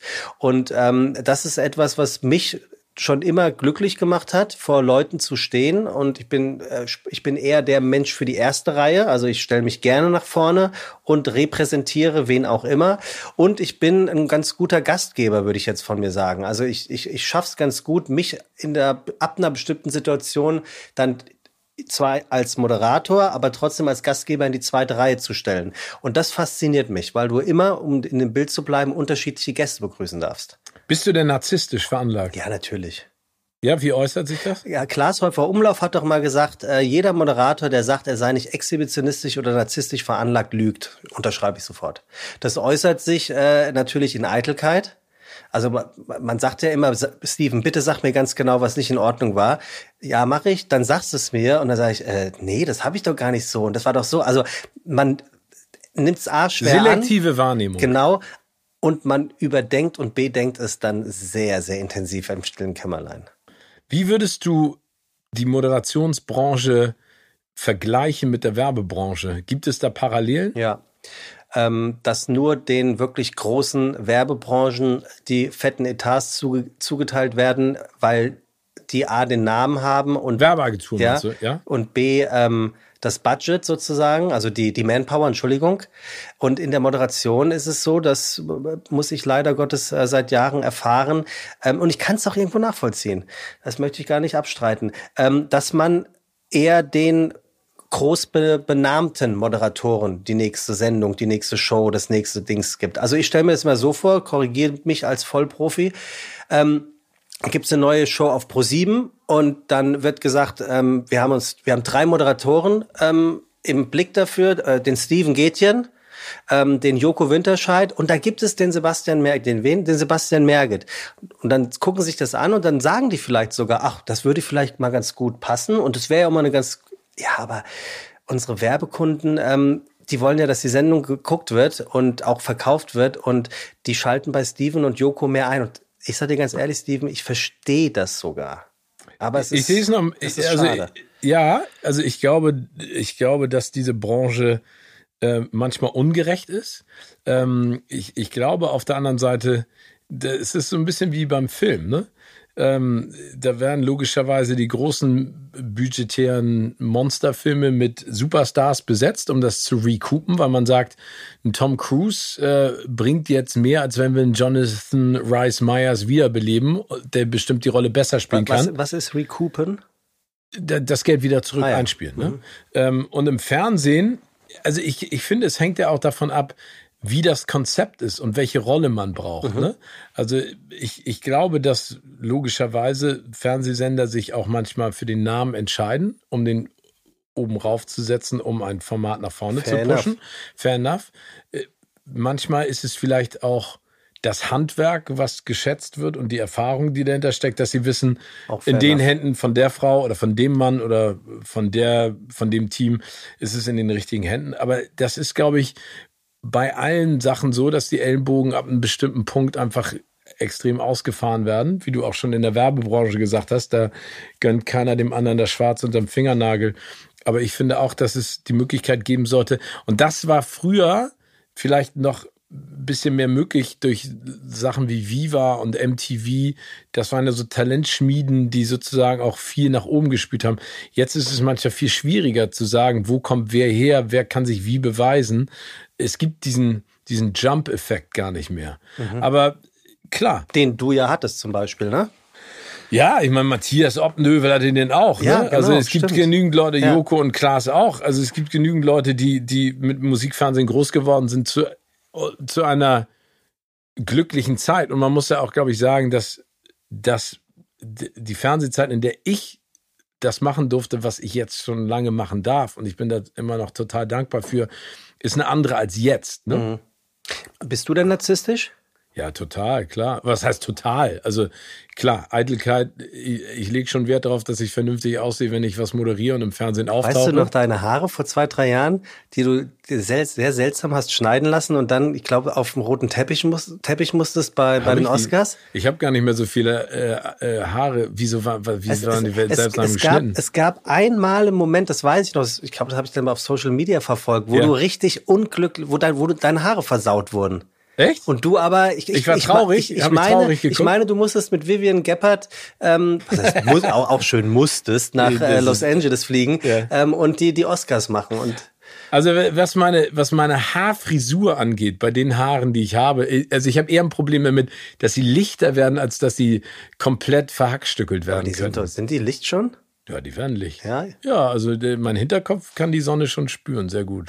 das hast du schön Ähm, nein, aber äh, klar ist man narzisstisch veranlagt und klar ist Kritik das Schwierigste, was es gibt. Aber du musst ja auch, also du, du musst ja ein gewisses Selbstwertgefühl haben, um auch diese Rolle mhm. zu bekleiden. Ne? So. Und und du kriegst ein Selbstwertgefühl und ja auch das entsprechende Selbstbewusstsein, um dich zu wehren gegen das, was da kommt. Und ich glaube, das unterschätzen auch viele, äh, was da von außen an einen herangetragen ja. wird. Manchmal ist eine Absurdität gar nicht mehr zu überbieten. Ja, bestimmt. Und, und auch manchmal extrem frustrierend, weil die Leute überhaupt gar nicht nachdenken, was sie sagen. Äh, das habe ich jetzt schon häufiger gehört. Ne? Also wenn jemand auf die zukommt und sagt so, ey, ich finde deine Sendung übrigens scheiße, dann denke ich so, aber was, was willst du mir damit denn jetzt sagen? Also willst du mir sagen, ja, wirklich, ich Punkt, bin, ne? ne? Also, also ich finde eure Sendung scheiße, Punkt. Ja, und genau. weitergehen. Also ja, gar genau. nicht drauf eingehen oder ein konkretes Beispiel genau. bringen. Also wenn jemand zu mir dissen. kommt und sagt so, ey, ich finde, du hast das und das schlecht gesagt und damit hast du mich verletzt oder andere Menschen oder das, das ist nicht korrekt, dann kann ich ja damit komplett leben, weil das ja konstruktive hm. Kritik ist. Aber ich finde dich scheiße oder die Sendung scheiße, denke ich immer so. Also Nummer eins, musst du mich nicht gucken aber du guckst mich anscheinend trotzdem, weil sonst fändest du mich ja nicht scheiße oder du hast irgendwo anders aufgeschnappt, aber das ist halt. Und ich glaube, dafür brauchst du einen gewissen Narzissmus, um dem entgegenwirken zu können, weil ah, okay, Narzissmus so ja. ja. auch etwas mit Selbstliebe zu tun hat und wenn du dich ah, selber schätzt, gut. auch mit Selbstbewusstsein. Ja, siehst du, habe ich so noch gar nicht gesehen. Naja, also jedenfalls, um deine Frage kurz noch weiter ja. zu beantworten. Ähm, mache ich jetzt halt heute das, auch wenn ich noch nicht dort bin, wo ich gerne sein möchte, weil es mir Spaß macht. Und ich bin einfach unglaublich dankbar dafür, etwas gefunden zu haben, von dem ich für mich sagen kann, nur für mich. Ich mache das für mein Empfinden so gut, dass mein Selbstwert dadurch wirklich da ist. Und ich mache etwas, das mir eine unglaubliche Freude bereitet und wo ich Zeit und Raum wirklich vergesse, wo ich mir die Mühe gerne mache, das Detail nochmal zu feilen oder die Moderation nochmal umzuschreiben oder auch die Annehmlichkeit ähm, zu bekommen, ein Lob anzunehmen. Also das, das, das fiel mir in der Werbung immer schwer, weil ich wirklich immer dieses, dieses Hochstapler-Syndrom empfunden habe. Und heute mache ich etwas, wenn mir das jemand sagt, das war gut, was du gemacht hast, wo ich sagen kann, das stimmt, weil das war auch gut. Und aber auch anders. Ich hatte für Mercedes-Benz, das war die Horrormoderation meines Lebens, zwei Tage in Stuttgart, Englisch vor 600 Fachleuten von Mercedes-Benz, aus allen Herrenländern. Dementsprechend war das sehr technisch und du wirst es auch kennen. Du, du, du kriegst übers Management äh, diese Moderation und es wird alles wie immer peakfein soll es vorbereitet sein. Also die, du hast einen Autoren, der dir das schreibt. Du hast eine Rehearsal, um den ganzen Bums nochmal zu üben. Und es kann nichts schiefgehen und du kommst an. Autor, davon wussten wir nichts. Äh, Moderationskarten, nee. Du musst alles, du musst sie selber ausdrucken, selber schreiben, selber aufkleben. So. Und es ging alles so in die Hose. Und das war die Horrormoderation meines Lebens über zwei Tage, weil es ging alles in, äh, ging alles daneben. Dadurch, dass ich so verunsichert war, war das Englisch auch dementsprechend nicht perfekt. Und dass der Kunde sich bei meinem Management meldet und sagte, sie, sie, sie werden nicht das vereinbarte Honorar zahlen. Und in dem Moment, ich wusste, das war irgendwie fair, weil ich habe nicht delivered, aber ich wusste auch, die haben auch nicht delivered. Und da dachte ich wirklich, es war Merget Setzen 6. Das, und das tat richtig weh. Wow, aber das ist natürlich auch Hardcore. Boah, das tat richtig. Aber dann, also das heißt, von der ersten Moderation bis zur letzten hast du gemerkt, das ist ein Rohrkrepierer, das wird ja, nichts. Es, es fing damit an, dass ich die Chefin mit dem falschen Vornamen begrüßt habe. Es ging darüber, dass ich mit dem offenen Hosenstall am zweiten Tag moderiert habe, ohne dass ich es gemerkt habe. Es, es war einfach, da war richtig Sand im Getriebe. Ja, aber ich meine, das sind dann die Erfahrungen, äh, die einen dann vielleicht motivieren, das ja, beim nächsten Mal noch besser zu machen. Definitiv. Besser vorzubereiten, immer einen doppelten Boden zu haben. Also, das weißt du ja selber. In der Moderation bist du schlecht beraten, wenn du dich auf andere verlässt. Ja, auf der anderen Seite sehe ich das immer als Teamwork. Ne? Ja. Also ich glaube, dass, äh, dass keine Sendung funktionieren kann, wenn nicht alle miteinander zusammenarbeiten. Das stimmt. Und die Voraussetzung manchmal ist natürlich auch bei Veranstaltungen, dass der Kunde sagt, ja, aber deswegen haben wir sie ja engagiert, weil sie ja der Moderator sind. Ich meine, das habe ich ja, wie häufig habe ich das schon gehört, dass ich da ankam und das war gar nichts da. Das und dann, ja, genau. Aber ich, ich glaube, dass man irgendwann und da kommen wir vielleicht wieder zum Narzissmus in einer anderen Form, dass man dann sagt, okay, ich weiß ja, was ich kann. Genau. Ich verlasse mich darauf. Und ich glaube, das Allerwichtigste, um auch nochmal dieses Hochstapeln, was du vorhin angesprochen hast, äh, zu äh, relativieren und revidieren. Ich glaube, es ist ganz wichtig, dass man dann irgendwann sagt, man spielt mit offenen Karten. Wenn ich eine Veranstaltung mache und es ist im Vorwege so viel Kacke gelaufen und hat nicht funktioniert oder ich komme hin, äh, ich, ich tu gar nicht so, als wenn ich alles weiß. Das ist ja so, so fatal. Mhm. Ne? Und man darf keine Angst vor Fehlern haben. Und wenn ich da oben stehe und dann sage ich auch so, so, jetzt kommen wir zu den Technikfreaks und ich lese mal vor, was mir hier an Informationen. Ich habe keine Ahnung, was ich gerade gesagt habe, aber Sie können mir das mal sagen immer aktiv. Ne? Äh, Angriff ist die beste Verteidigung. Ja, aber das machst du natürlich auch gut. Ne? Also ich könnte mir jetzt bei dir auch gar nicht mehr vorstellen, dass es eine Situation gibt, wo du... Wo ich schwitze? Oh, Halleluja, ja. ey. Aber reichlich. Aber das gehört ja auch dazu. Also Schwitzen ist ja also dann, dann merkst du ja erst wieder, worauf du dich äh, eingelassen hast. Und was machst du, wenn du gerade bei Veranstaltungsmoderation mit einem Arschloch auf der Bühne stehst, aber dem das nicht sagen darfst, logischerweise, und auch nicht willst, aber einfach merkst du, oh krass, ey, die Chemie stimmt hier gar nicht und ich muss zwei Stunden mit diesem. Nee, da, da habe ich keine Hemmung mehr. Echt? Nee. Dann wirst du persönlich? Nein, ich werde nicht persönlich, aber ich, ich, ich lasse das dann so neutral, Aha. distanzlos über die Bühne laufen. Aber wenn mich jemand ankackt auf der Bühne oder mich auflaufen lässt, dann muss er sich warm anziehen. Weil ich würde mir vorstellen können, wenn man 100 Leute hat, Werner Schulze-Erdel gefragt, können Sie sich vorstellen, dass Steven Gätjen auch böse sein kann? Da sagen, glaube ich, 99 der Leute, nee, glaube ich nicht. Ja, das passiert auch nicht häufig, ne? Ich lache dann ehrlich gesagt eher über die Situation. Aber wenn es dann fies wird, ne? Oder gemein, dann, also das dauert eine Zeit, bis ich wütend werde. Aber wenn ich dann wütend bin, dann äh, kann ich nur jedem raten. Weg. Nee, nicht weg, Hand. aber zieht euch warm an. Aber das ist mir auch schon passiert. Es kann ja nicht jeder sympathisch auf der Bühne sein. Ja. Aber das kommt dann immer drauf an. Ne? Macht man das professionell miteinander? Ja oder macht man es unprofessionell? Und professionell kann ich mit jedem klarkommen. Ich muss mich auch definitiv nicht jeder mögen. Aber wenn es unprofessionell wird, ne, und jemand macht auf dicke Hose. Ich hatte auch eine Veranstaltung, da saß jemand, eine Preisverleihung am, am, äh, äh, am Tisch direkt vor meiner Bühne. Und der war schon ein bisschen angeschickert. Und hat dann ein, zwei Mal so doofe Sprüche gelassen. Mhm. Ne? Und beim dritten Mal habe ich dann gesagt, entschuldigen Sie, wollen wir irgendwie die Rollen tauschen? Haben Sie Bock, hier nach vorne zu kommen und ein bisschen was zu erzählen? Sie sind herzlich eingeladen. Mhm. Sie scheinen anscheinend alles besser zu wissen. Und dann fing er an, so ein bisschen zu pöbeln und hat gesagt, also ich, ne, Sie sind derjenige, der hier angefangen hat. Ich bin derjenige, der hier oben steht. Wir können das gerne machen.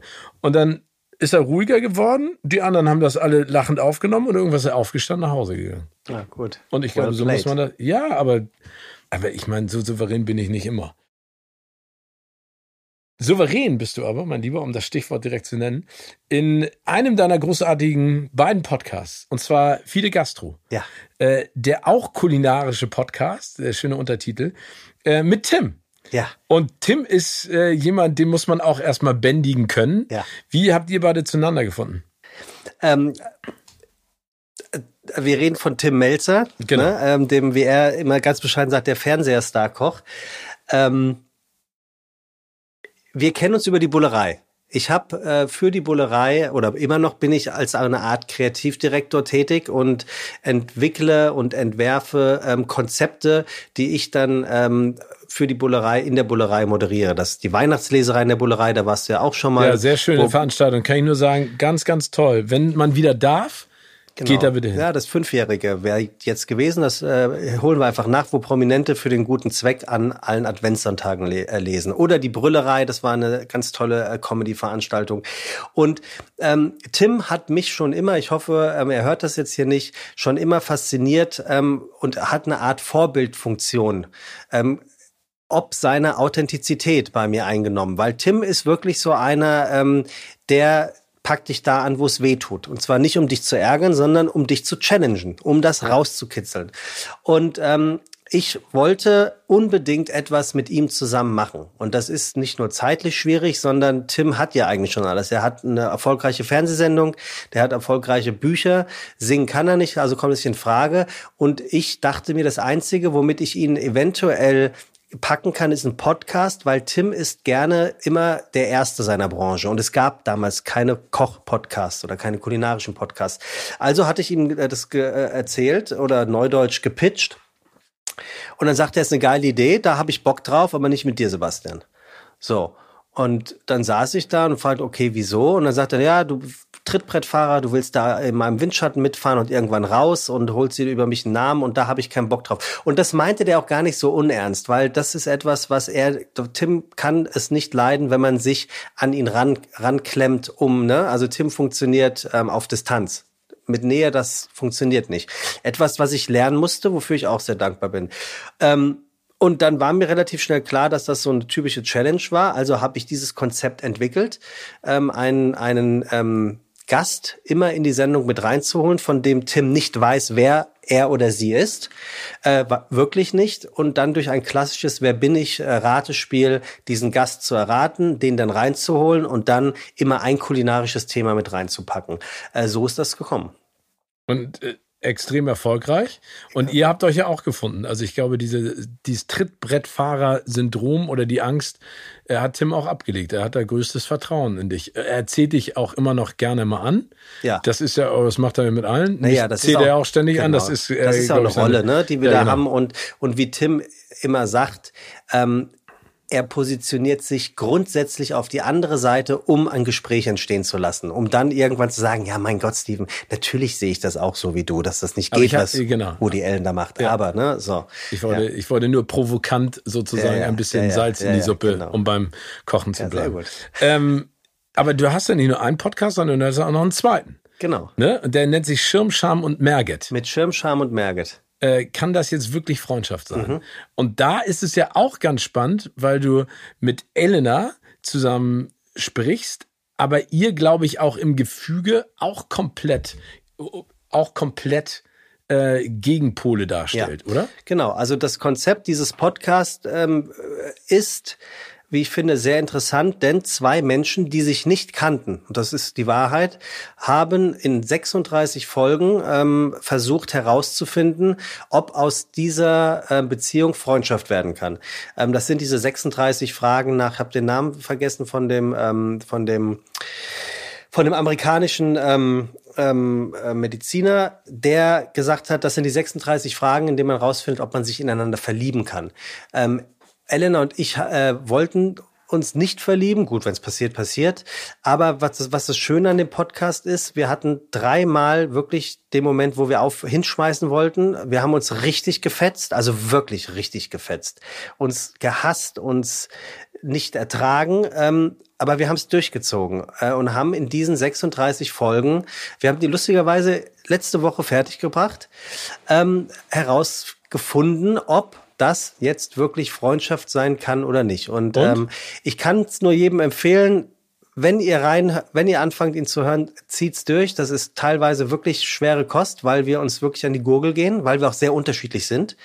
Und am Ende des Tages, ne, ich weiß jetzt nicht, ob das blöd wäre, wenn ich das sage, aber ähm, wir, wir haben ein, ein wirklich, äh, sind zu einem guten Konsens gekommen. Aber heißt guter Konsens, ihr seid Freunde oder heißt guter Konsens, ihr habt gemerkt, ihr könnt keine Freunde sein? Wir haben uns ähm, beidseitig ähm, wirklich sehr, sehr, sehr liebevoll und respektvoll darauf geeinigt, dass wir gut miteinander befreundet sein möchten. Also das, und das ist was anderes als Freunde sein. Ja, ähm, ich würde sagen, ähm, bei Freunden würde ich sofort an die denken, wenn ich ein Essen gebe. Und bei befreundet habe ich zu Elena gesagt, ich würde dich auf meine Hochzeitsfeier einladen, wo 150 Gäste sind, weil ich genau wüsste, du passt da gut hin, da sind Leute, die gut zu dir passen, aber du bist nicht der innere Circle heute, Stand okay. heute. Stand heute. Genau. Aber also da gibt's noch die Möglichkeit für mehr. Ja, ich glaube schon, weil sie ist, sie ist einfach ähm, eine sehr liebenswerte und interessante ähm, Persönlichkeit, bisschen, bisschen viel Esoterik, Esoterik-Kram, aber ähm, mein Gott. Jedem das seine. Ich wollte gerade sagen. Genau. Also das heißt, Podcasts haben dir angetan, weil da deine Fähigkeiten des moderativen Textens eine Heimat gefunden haben. Ja, Wahrscheinlich schon, aber. Und die Spontanität, die du ja, glaube ich, auch schätzt, ne? Weil ja. Podcasts leben ja davon, dass du auf Dinge reagieren ja. musst, die der andere von sich gibt. Und es Oder ist, die andere. Ja, genau. Vollkommen richtig. Und so, so ehrlich muss ich sein, das war, äh, ist für mich die, zumindest der einfachere Weg, auch die Öffentlichkeit zu suchen und zu finden. Also kommen wir wieder zu dem Thema, was, was das große Fernsehen angeht, wo man eventuell eher erstmal einen großen Namen bräuchte, äh, geht natürlich mit YouTube und mit Podcast ähm, deutlich einfacher. Und was ja, das finde ich ja so absurd übrigens, Steve, in unserer Branche dass ich unbedingt in etwas rein will, was eigentlich immer mehr auf dem absteigenden Ast ist. Aber findest du nicht auch, dass Fernsehen nach wie vor der Qualitätsstempel ist? Ja, also als Moderator? ja, ich glaube schon. Ich meine, das ist ja das mit dem größten Streuverlust, aber das sieht man ja an allen Leuten, auch an YouTube-Stars, die wollen alle ins Fernsehen. Mhm, ich glaube, so, ne? ich glaube, dass Fernsehen nie verschwinden wird es wird einfach durch die digitalen Medien und all die anderen Möglichkeiten werden die Kuchenstücke kleiner, aber trotzdem ja auch immer noch genauso wertvoll. Das ist wie Kino, wie Radio, wie Social Media, wie äh, Internet, Fernsehen, wie Streaming. Also es gibt ja für alles eine Daseinsberechtigung. Und klar, ich meine, es ist absurd, wenn die Presse, die Öffentlichkeit sagt, ja, früher, da hat Wetten das 40 Millionen Menschen vor den Fernsehern. Da sage ich ja, früher gab es auch nur gottverdammte drei Fernsehsender. Ne? Und äh, das Testprogramm ab nachts um zwölf. Jetzt gibt es durch die Möglichkeit der digitalen Vernetzung Tausende auf die du Zugriff hast. Ich meine, wir haben ja drüber gesprochen, die Serienflut alleine kannst du ja gar nicht bewältigen, was ähm, Netflix rausbringt. Deswegen, wenn eine Sendung trotzdem noch fünf, sechs, sieben Millionen oder zwei oder auch ein Nischenprodukt von einer Million oder 500.000, das ist doch eine Wahnsinnsleistung. Ich glaube, darauf muss man sich ehrlich gesagt konzentrieren. Ja, das stimmt. Ähm, also insofern, ich finde, das ist ja schon richtig. Aber wir haben jetzt Podcasts, haben wir drüber gesprochen. Du hast ja auch ein, ein großartiges Format Haus jetzt raus, da war ich mhm. ja auch äh, zu Gast. Mhm wo man ein persönliches äh, Thema sozusagen ansprechen kann. Wir spielen jetzt Haus jetzt raus, Allergetchen. Mhm, jetzt bin ich gespannt. Und in meiner Version geht es jetzt darum, dass du ein Haus jetzt raus Thema wählst, das Bezug zur Film- und Serienwelt nimmt. Mhm. Sprich, was stört dich in Serien und Filmen? Was findest du besonders gut? Was sollte sich in der Filmwelt ändern? Mhm. Ich gebe dir jetzt einen Denkanstoß. Mhm. Diversität. Stört dich das? Ist das etwas, was ausgebaut werden muss? Ja, äh, das ja. muss natürlich ausgebaut werden, weil es ist ja, hat einen, einen Gott sei Dank gesellschaftlichen äh, Einlass in, in, in, in sämtliche Salons äh, gefunden. Also es ist salonfähig geworden, darauf wollte ich schlechterweise hinaus. Also ja, klares Ja. Stereotypen in Rollen. Oh, definiere mir bitte mal Stereotypen. Ja, also der, der tollpatschige äh, Sidekick. Ja. Ähm, das weibliche Anhängsel. Ja. Ja, definitiv. Das ist doch Salz in der Suppe. Aber findest du das gut, dass ja. es die gibt? Ja. Oder ist das noch ausbaufähig als Ja, Thema? ich finde ich finde es gut, dass es die gibt und ich finde, das ist ausbaufähig. Ich finde, man sieht es ja ganz gut hier bei dem Kollegen Jakob Lund, ähm, der aus dem mehr und mehr aus dem Schatten des Sidekicks äh, rauskommt, aber trotzdem der Sidekick bleibt. Das finde ich schon gut. Ich meine, also eins der berühmtesten Beispiele, um in unserer Welt zu bleiben, ist Elton. Seine Rolle Ja. damals vor keine Ahnung, 20 Jahren, als es losging und was er jetzt macht. Das Ja. ist ja fantastisch. Und Oder ein sehr der, geschätzter der, Kollege. Der Kollege Manuel Antrag von Harald Schmidt, Ja. der ja aber trotzdem auf einmal in der, in der Querdenker-Szene ganz weit vorne ist, ne? Wirklich? Das ist total absurd. Ich war, Ach so, ich dachte, ich war er so richtig geschockt. Achso, ich dachte, Manuel Andrak ist äh, totaler Wander. Äh, Wander, der, der schreibt doch Wanderbücher. Das, das kann er ja trotzdem auch machen. Ach, der wirklich in der Querdenker-Szene. ganz der weit- ist, er ist Ah. ganz seltsam. Aber ja, für, für Stereotypen. Okay, äh, Klischees.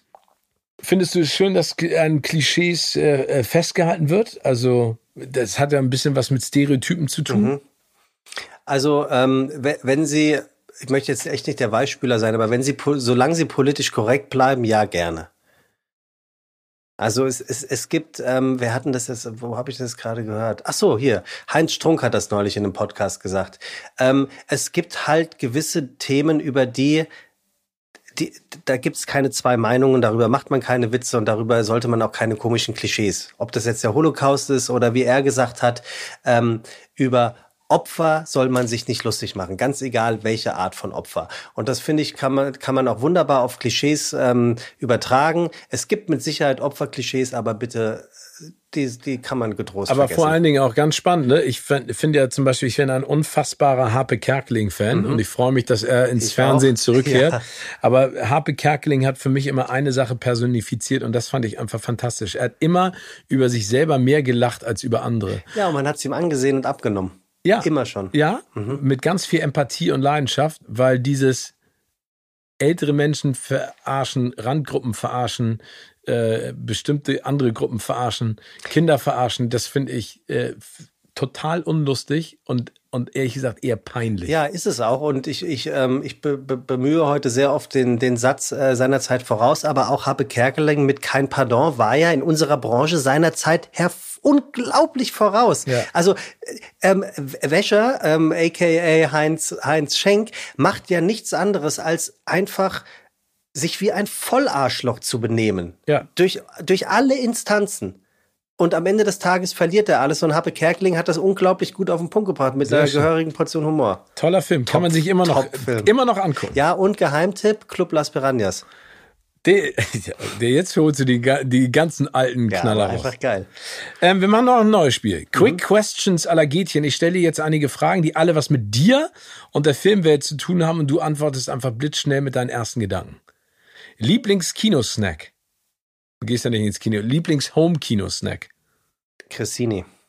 Cressini? Ja, und, und äh, Weingummi aus dem Kühlschrank. So äh, englische Weingummi. Nee, ähm, Gefroren. mittler- mittlerweile tatsächlich äh, Katjes ohne ähm, Gelatine. Tier- Ja. Aber egal welches. Nee, am liebsten Glücksgefühle. Aber die englischen sind auch geil. Absoluter Lieblingsfilmcharakter. Absolut. Ja, schon David Duchovny in Californication. Weil du dich in ihm selber siehst. Äh, Teil, teilweise gerne sehen würde. Natürlich, äh, ja, teilweise. Im Positiven. Ja, natürlich. Bestes Serien-Binge-Watch-Outfit. Ich ziehe mich nicht um zum, was ich anhab. Das ist anders. Und Ja. du trägst gerne schwarz. Ja. Das ist so dein Style. Hast du nur schwarze, hast Schwarz, du schwarz und dunkelblau. äh, schwarz und dunkelblau und äh, kaufst du dann 25 schwarze T-Shirts, 25 dunkelblau und Hemden und Jeans? Das T-Shirt, was ich hier heute anhabe, Hast du nur einmal? Ich, nee, habe ich gerade gestern fünfmal ausgepackt. Wirklich? Ja, tatsächlich. Und äh, gibt's da, also äh, warum schwarz oder dunkelblau? Ich, ich mag das einfach. Das ist doch gut. Ja. Liebstes Filmuniversum. Das finde ich zum Beispiel an Thomas Hayo so geil. Der Typ, abgesehen davon, ein unsagbar netter Kerl. Supergeiler Also Typ. wirklich. Ähm, der sieht immer gleich aus und sieht immer gut aus. ja, So. der altert nicht. Nee, der altert Frechheit. wirklich nicht. Liebstes Filmuniversum, also sowas wie Marvel, DC, Disney, Pixar, Ghibli. Ähm, ich glaube, dann ist es wirklich Pixar.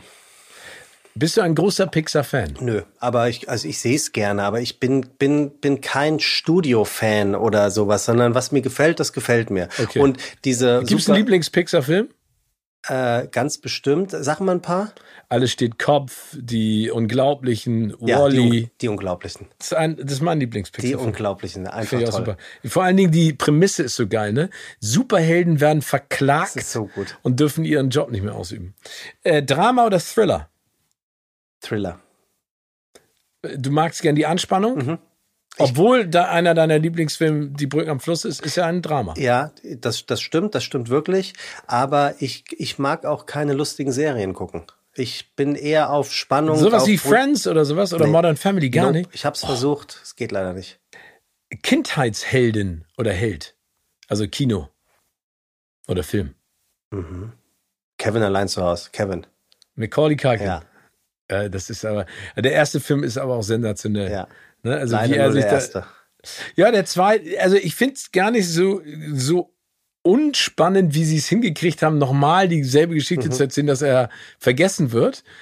Aber es ist schon ein bisschen absurd. Und vor allen Dingen da, um über Zensur zu sprechen, haben sie ja.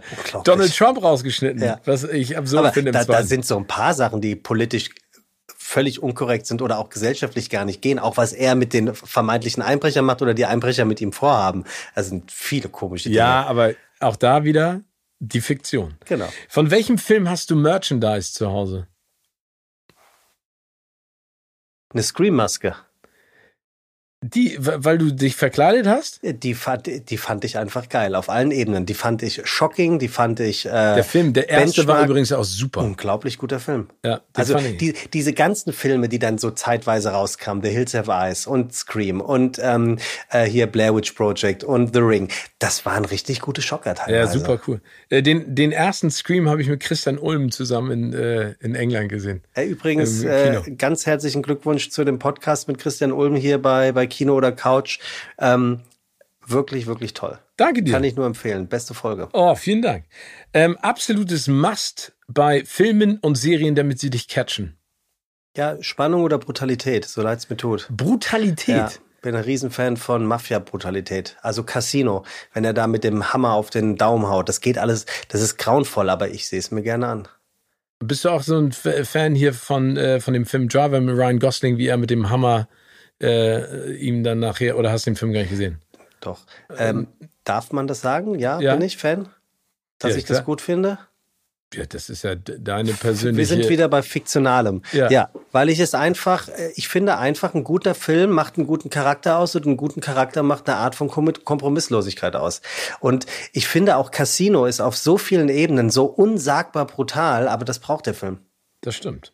Ja, also brutal, also es gibt ja auch Filme, die sind einfach nur brutal. Ja, Ne? das finde ich scheiße. ne? Also ich sag mal so, der, ich weiß gar nicht, der fünfte Rambo, wo du auf einmal Dinge siehst, die du nicht nee, sehen sowas musst. Ne? meine ich gar nicht. Okay. Was ich meine, das war, war auch noch ein Film alles auf, auf der Liste meiner Lieblingsfilme. Das Re ich kenne nur das Remake, das Original nicht, was aber ja auf, angeblich Frame by Frame nachgedreht wurde. Ähm, Funny Games. Mhm. Der- Der österreichische Film, der dann. Genau. Ja, ich meine, aber, aber ja, ich glaube, da geht's ja aber darum, die über die, das ist ja auch Gesellschaftskritik, Ja, ne? pur. Äh, Ganz pur, ne? Also die Verrohung der Gesellschaft. Und da hat die Brutalität insofern wieder Sinn, ne? Also ohne, dass man das jetzt äh, über den Klee loben muss. Ähm, absolutes, habe ich eben gesagt, erste Serie, die du je geguckt hast. Serie Erste. GZSZ. Ja? Ja, gucke ich bis heute. Äh, Du bist immer noch, läuft die jeden Tag? Ja, die läuft, ja, also klar läuft sie jeden Tag. Ich gucke sie, guck sie zeitversetzt natürlich. Ähm, ich glaube, es gibt jetzt 7500 Folgen und ich würde sagen, dass ich davon 7420 gesehen habe. 80 hast du verpasst, weil Ja. da warst du Vielleicht. krank oder im Urlaub. Ja. Oh, erster Kinostar-Schwarm. Äh, ja, ähm, hier, Dreams are my reality. Sag schon. Dreams of my reality. Dreams are my reality. So, Film hieß äh, La Boom und, Ach, oh, und Sophie Massot. Sophie Masson. Ey, ganz im Ernst. Sophie Sophie Massot Massot. habe ich einmal getroffen. Ne? Und die Dame ist jetzt mittlerweile Mitte 50. Das ist eine so unfassbare Frau. Ja, du siehst, wie Also strahlend ich glaube, find wenn ich in Brücken am Fluss wäre und ich wäre der Hausmann Mhm. und Sophie Massot würde klingeln und ich würde zwei Tage mit ihr verbringen. Ich könnte wow. mir vorstellen, gut, anderes Thema. Absolutes No-Go bei Filmen und Serien. Im Sinne von Thematik oder im Sinne von, von Stilelement? Also jetzt, äh, jetzt ja, keine Ahnung. Wenn du sagst, Anschlussfehler kotzen mich an, nee. äh, ähm, schlecht gemachte Digital Effects, äh, äh, keine Ahnung, ich ah, hasse Scarlett Johansson. Was immer mal wieder passiert ist, äh, wenn ich mit Untertiteln gucke, ähm, dass die viel zu Zeit versetzt kommen. Das passiert beim Stream manchmal. Sowas finde ich kacke. Aber na, ob das jetzt ein No-Go ist, das weiß ich gar nicht. Ja, aber das kann ja schon ein Abturner sein, ja, ne? wenn man hinterherhängt. Ich bin übrigens jemand, ähm, ich stehe dazu, auf Deutsch zu gucken. Gut. Ich ähm, mag dieses, was, du guckst das nicht im Original? Ja, nee. Nein, aber das ist ja auch so eine Modeerscheinung manchmal. Ne? So, mhm. Hey, ich gucke alles nur im Original. Also, ne? Ja. Aber das. Ähm, ich habe jetzt mal eine Frage. Gibt es einen Ratschlag, auf den du gerne hättest verzichten können? In meinem Leben? Mhm. Also, wir haben ja schon über einen Ratschlag gerade gesprochen, der dir deinen neuen Berufszweig sozusagen näher gebracht hat. Mhm. Ähm, aber gab es auch schon mal jemand, der jetzt vielleicht in deinem neuen Berufszweig etwas zu dir gesagt hat, wo du gesagt hast, ey, ganz im Ernst, wa was willst du mir damit sagen? Also ganz bestimmt gab es ähm, nicht nur einmal von jemandem, ähm, aber immer der gleichen Person, den Ratschlag, lass das doch lieber. Immer der gleichen Person, mhm. lass das doch lieber. Mhm. Und das aus deinem familiären Umfeld? Nee, nicht aus, aber aus einem, aus einem äh, nah stattfindenden Umfeld. Und äh, weißt du, warum dir diese Person das gesagt hat?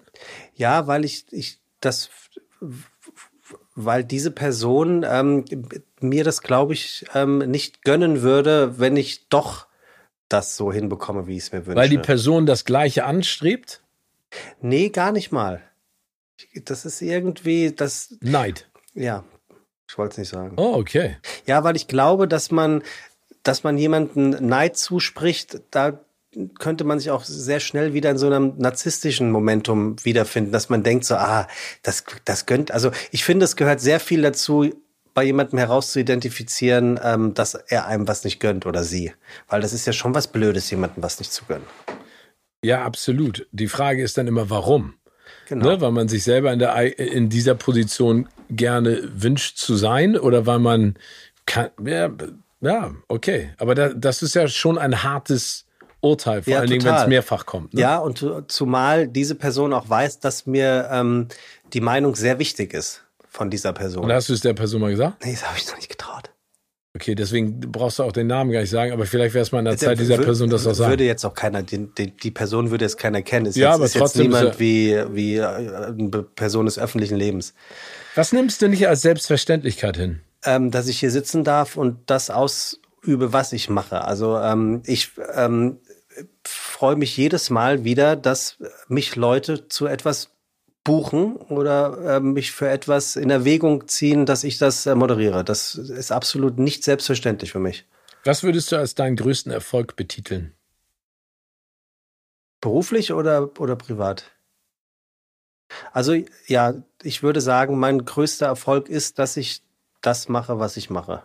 Und da ist Fiete Gastro, der Podcast, ähm, schon ein großer Erfolg für mich. Privat? Ähm, dass ich sehr authentisch bin. Und das macht dein Umfeld auch aus? Ja, weil ich bin nicht everybody's darling, das kann man glaube ich schon so sagen. Aber, aber das ist ja auch gut. Ja, das ist. Aber, aber stehst du auch dazu? Ja, ja. Ja, das ist ja noch viel wichtiger, ne? Ja. Also auf der einen Seite kann man nicht steuern, ob man Everybody's Darling ist, aber viel wichtiger ist ja, dass man. Ja, ich finde so, so ein bisschen Menschenhass ähm, würden, würde der eine oder andere Person auch ganz Menschenhass? Gut naja, also das, dieses, dieses, ähm, ich wollte eigentlich das Fremdwort sagen, das fiel mir nicht ein. Ähm, Misanthrop ist doch, glaube ich, jemand, der ja.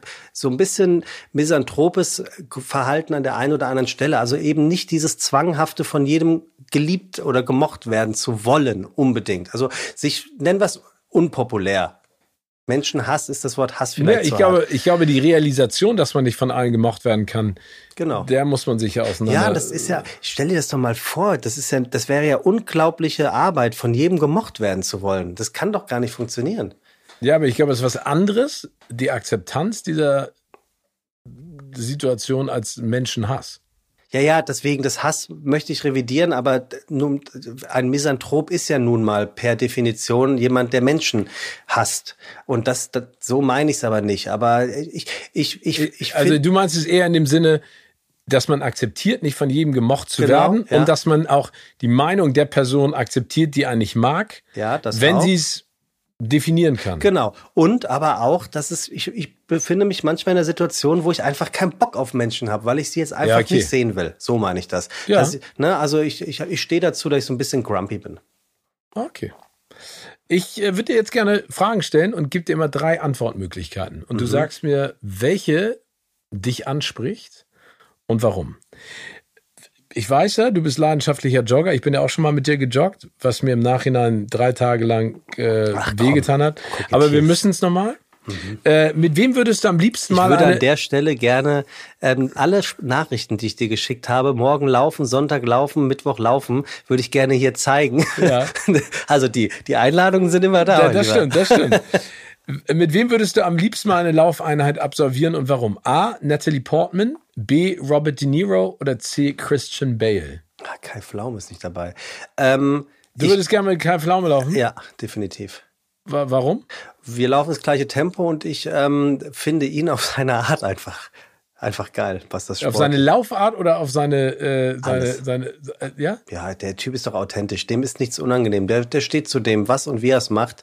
Und das finde ich gut. Aber äh, von den, Okay, dann, also äh, packe ich D. Kai Pflaume. Du würdest Kai Pflaume, Christian Bale, Robert De Niro und Natalie Portman vorziehen. tatsächlich ähm, für dieses Laufding würde ich ihn vorziehen. Wenn er jetzt da nicht stünde, dann würde. Er steht jetzt da. Ja. Und ich darf auch nur eins sagen. Ja. Das ist kein, äh, das ist kein Gruppenlauf. Okay. Einzeltraining. Dann falle ich jetzt doch um und nehme Natalie Portman. Okay, und warum fällst du jetzt um? Weil ich Natalie Portman einfach ähm, eine ganz toll herausragende Schauspielerin finde. Ähm, und ich glaube auch, dass sie eine her herausragende Persönlichkeit ist. Und zwar nicht wie ganz am Anfang, äh, als ich sie in Anführungszeichen kennenlernte, durchs Aussehen, sondern weil ich einfach über die Jahre gemerkt habe, dass es eine, eine, eine, eine ganz tolle ähm, Frau zu sein scheint, die Werte pflegt, Normen pflegt, die tatsächlich ihr Handwerk beherrscht und es auch dafür einsetzt. Und very outspoken ist, wie man so schön sagt. Ne? Also setzt sich auf jeden Fall für das Wohl vieler Leute ein und für die gute Sache. Und hier. Geheimtipp, Garden State. Ein herausragender Film mit einem herausragenden Soundtrack und natürlich ähm, hautnah, Closer. Auch spannend. Oh. Ich finde Black Swan zum Beispiel auch, hat den Oscar Oh, für gekriegt, auch auch super. gut. Du musst dich zwischen folgenden drei Leidenschaften entscheiden. A. Joggen. B. Kochen. C. Dein Meergärtchen bewirtschaften und pflegen. Laufen. Ja? Ja, Immer. Immer.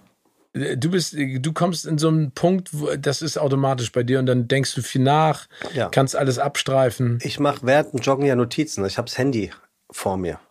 Ich schreibe beim Joggen. Also ich bin jetzt nicht einer, der sagt, oh, ich jogge, um den Kopf frei zu kriegen. Da würde ich lügen. Ich jogge, um zu arbeiten. Wie, das heißt, wie schreibst du, während du läufst? Dann läufst du dann gegen Laternenfall, weil nee, das passiert tippst. mir nicht, weil ich laufe ja seit Jahren die gleiche Strecke. Wie Ähm, viele Kilometer sind das? Acht. Okay. Ist jetzt nicht In die welchem Welt. Tempo? Äh, sehr schnell. Ähm, ähm, also ich, meine Pace liegt bei unter 4 Minuten 30. Oh, Also wenn ich nicht mit dir laufe. Das ist auch völlig okay. Ich bin, Ähm. ja, auch, ich bin ja auch doppelt so groß wie du. Achso, nee, weil sie dann ja 4 ist. Ähm, sehr Ja, gut, genau. sehr gut.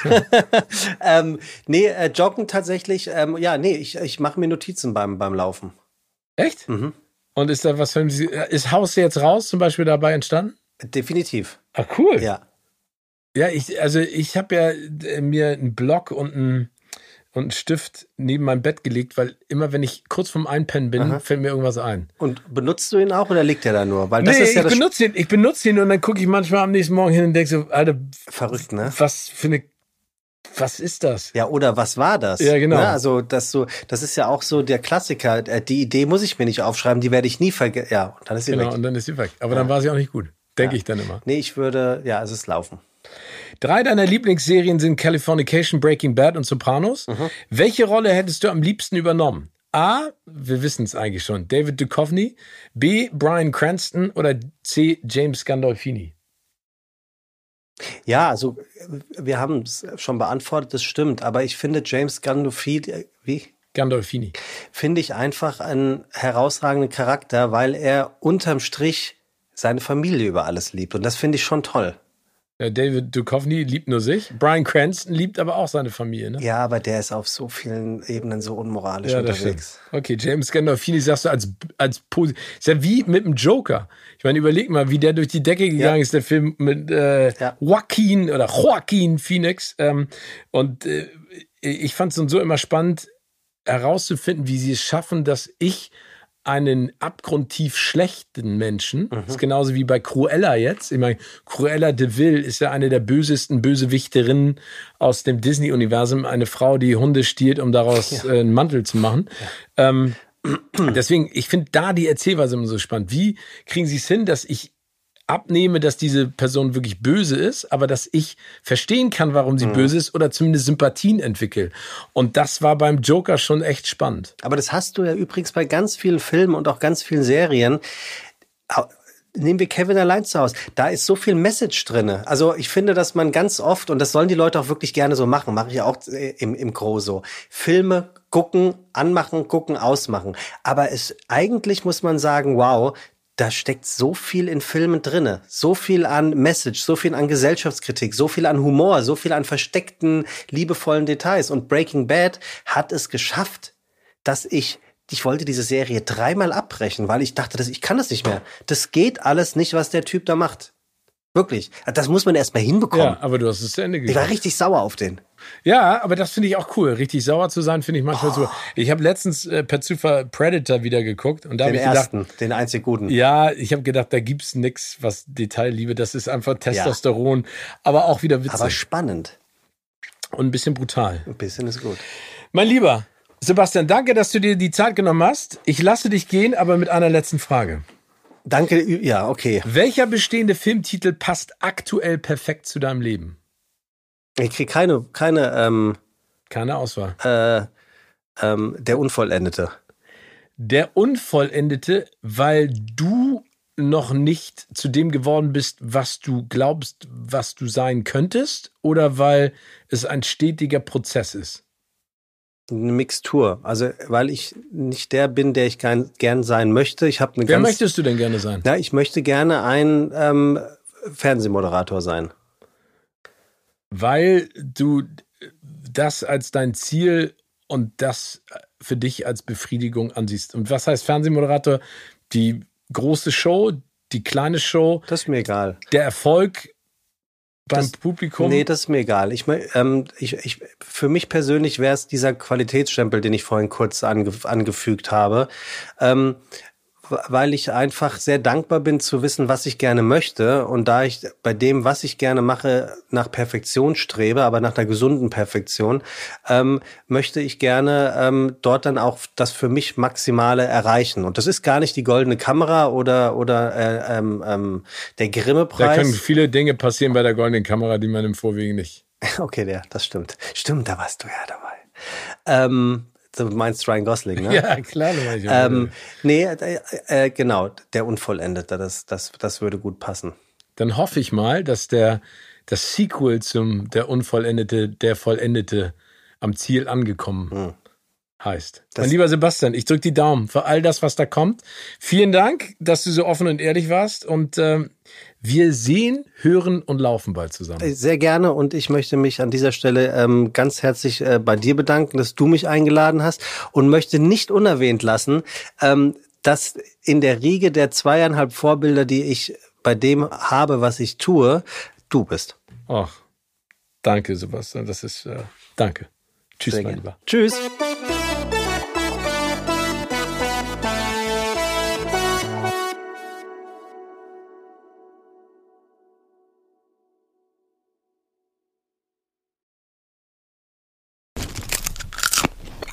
Kino oder Couch wurde euch präsentiert von unserem Kinopartner Sinistar.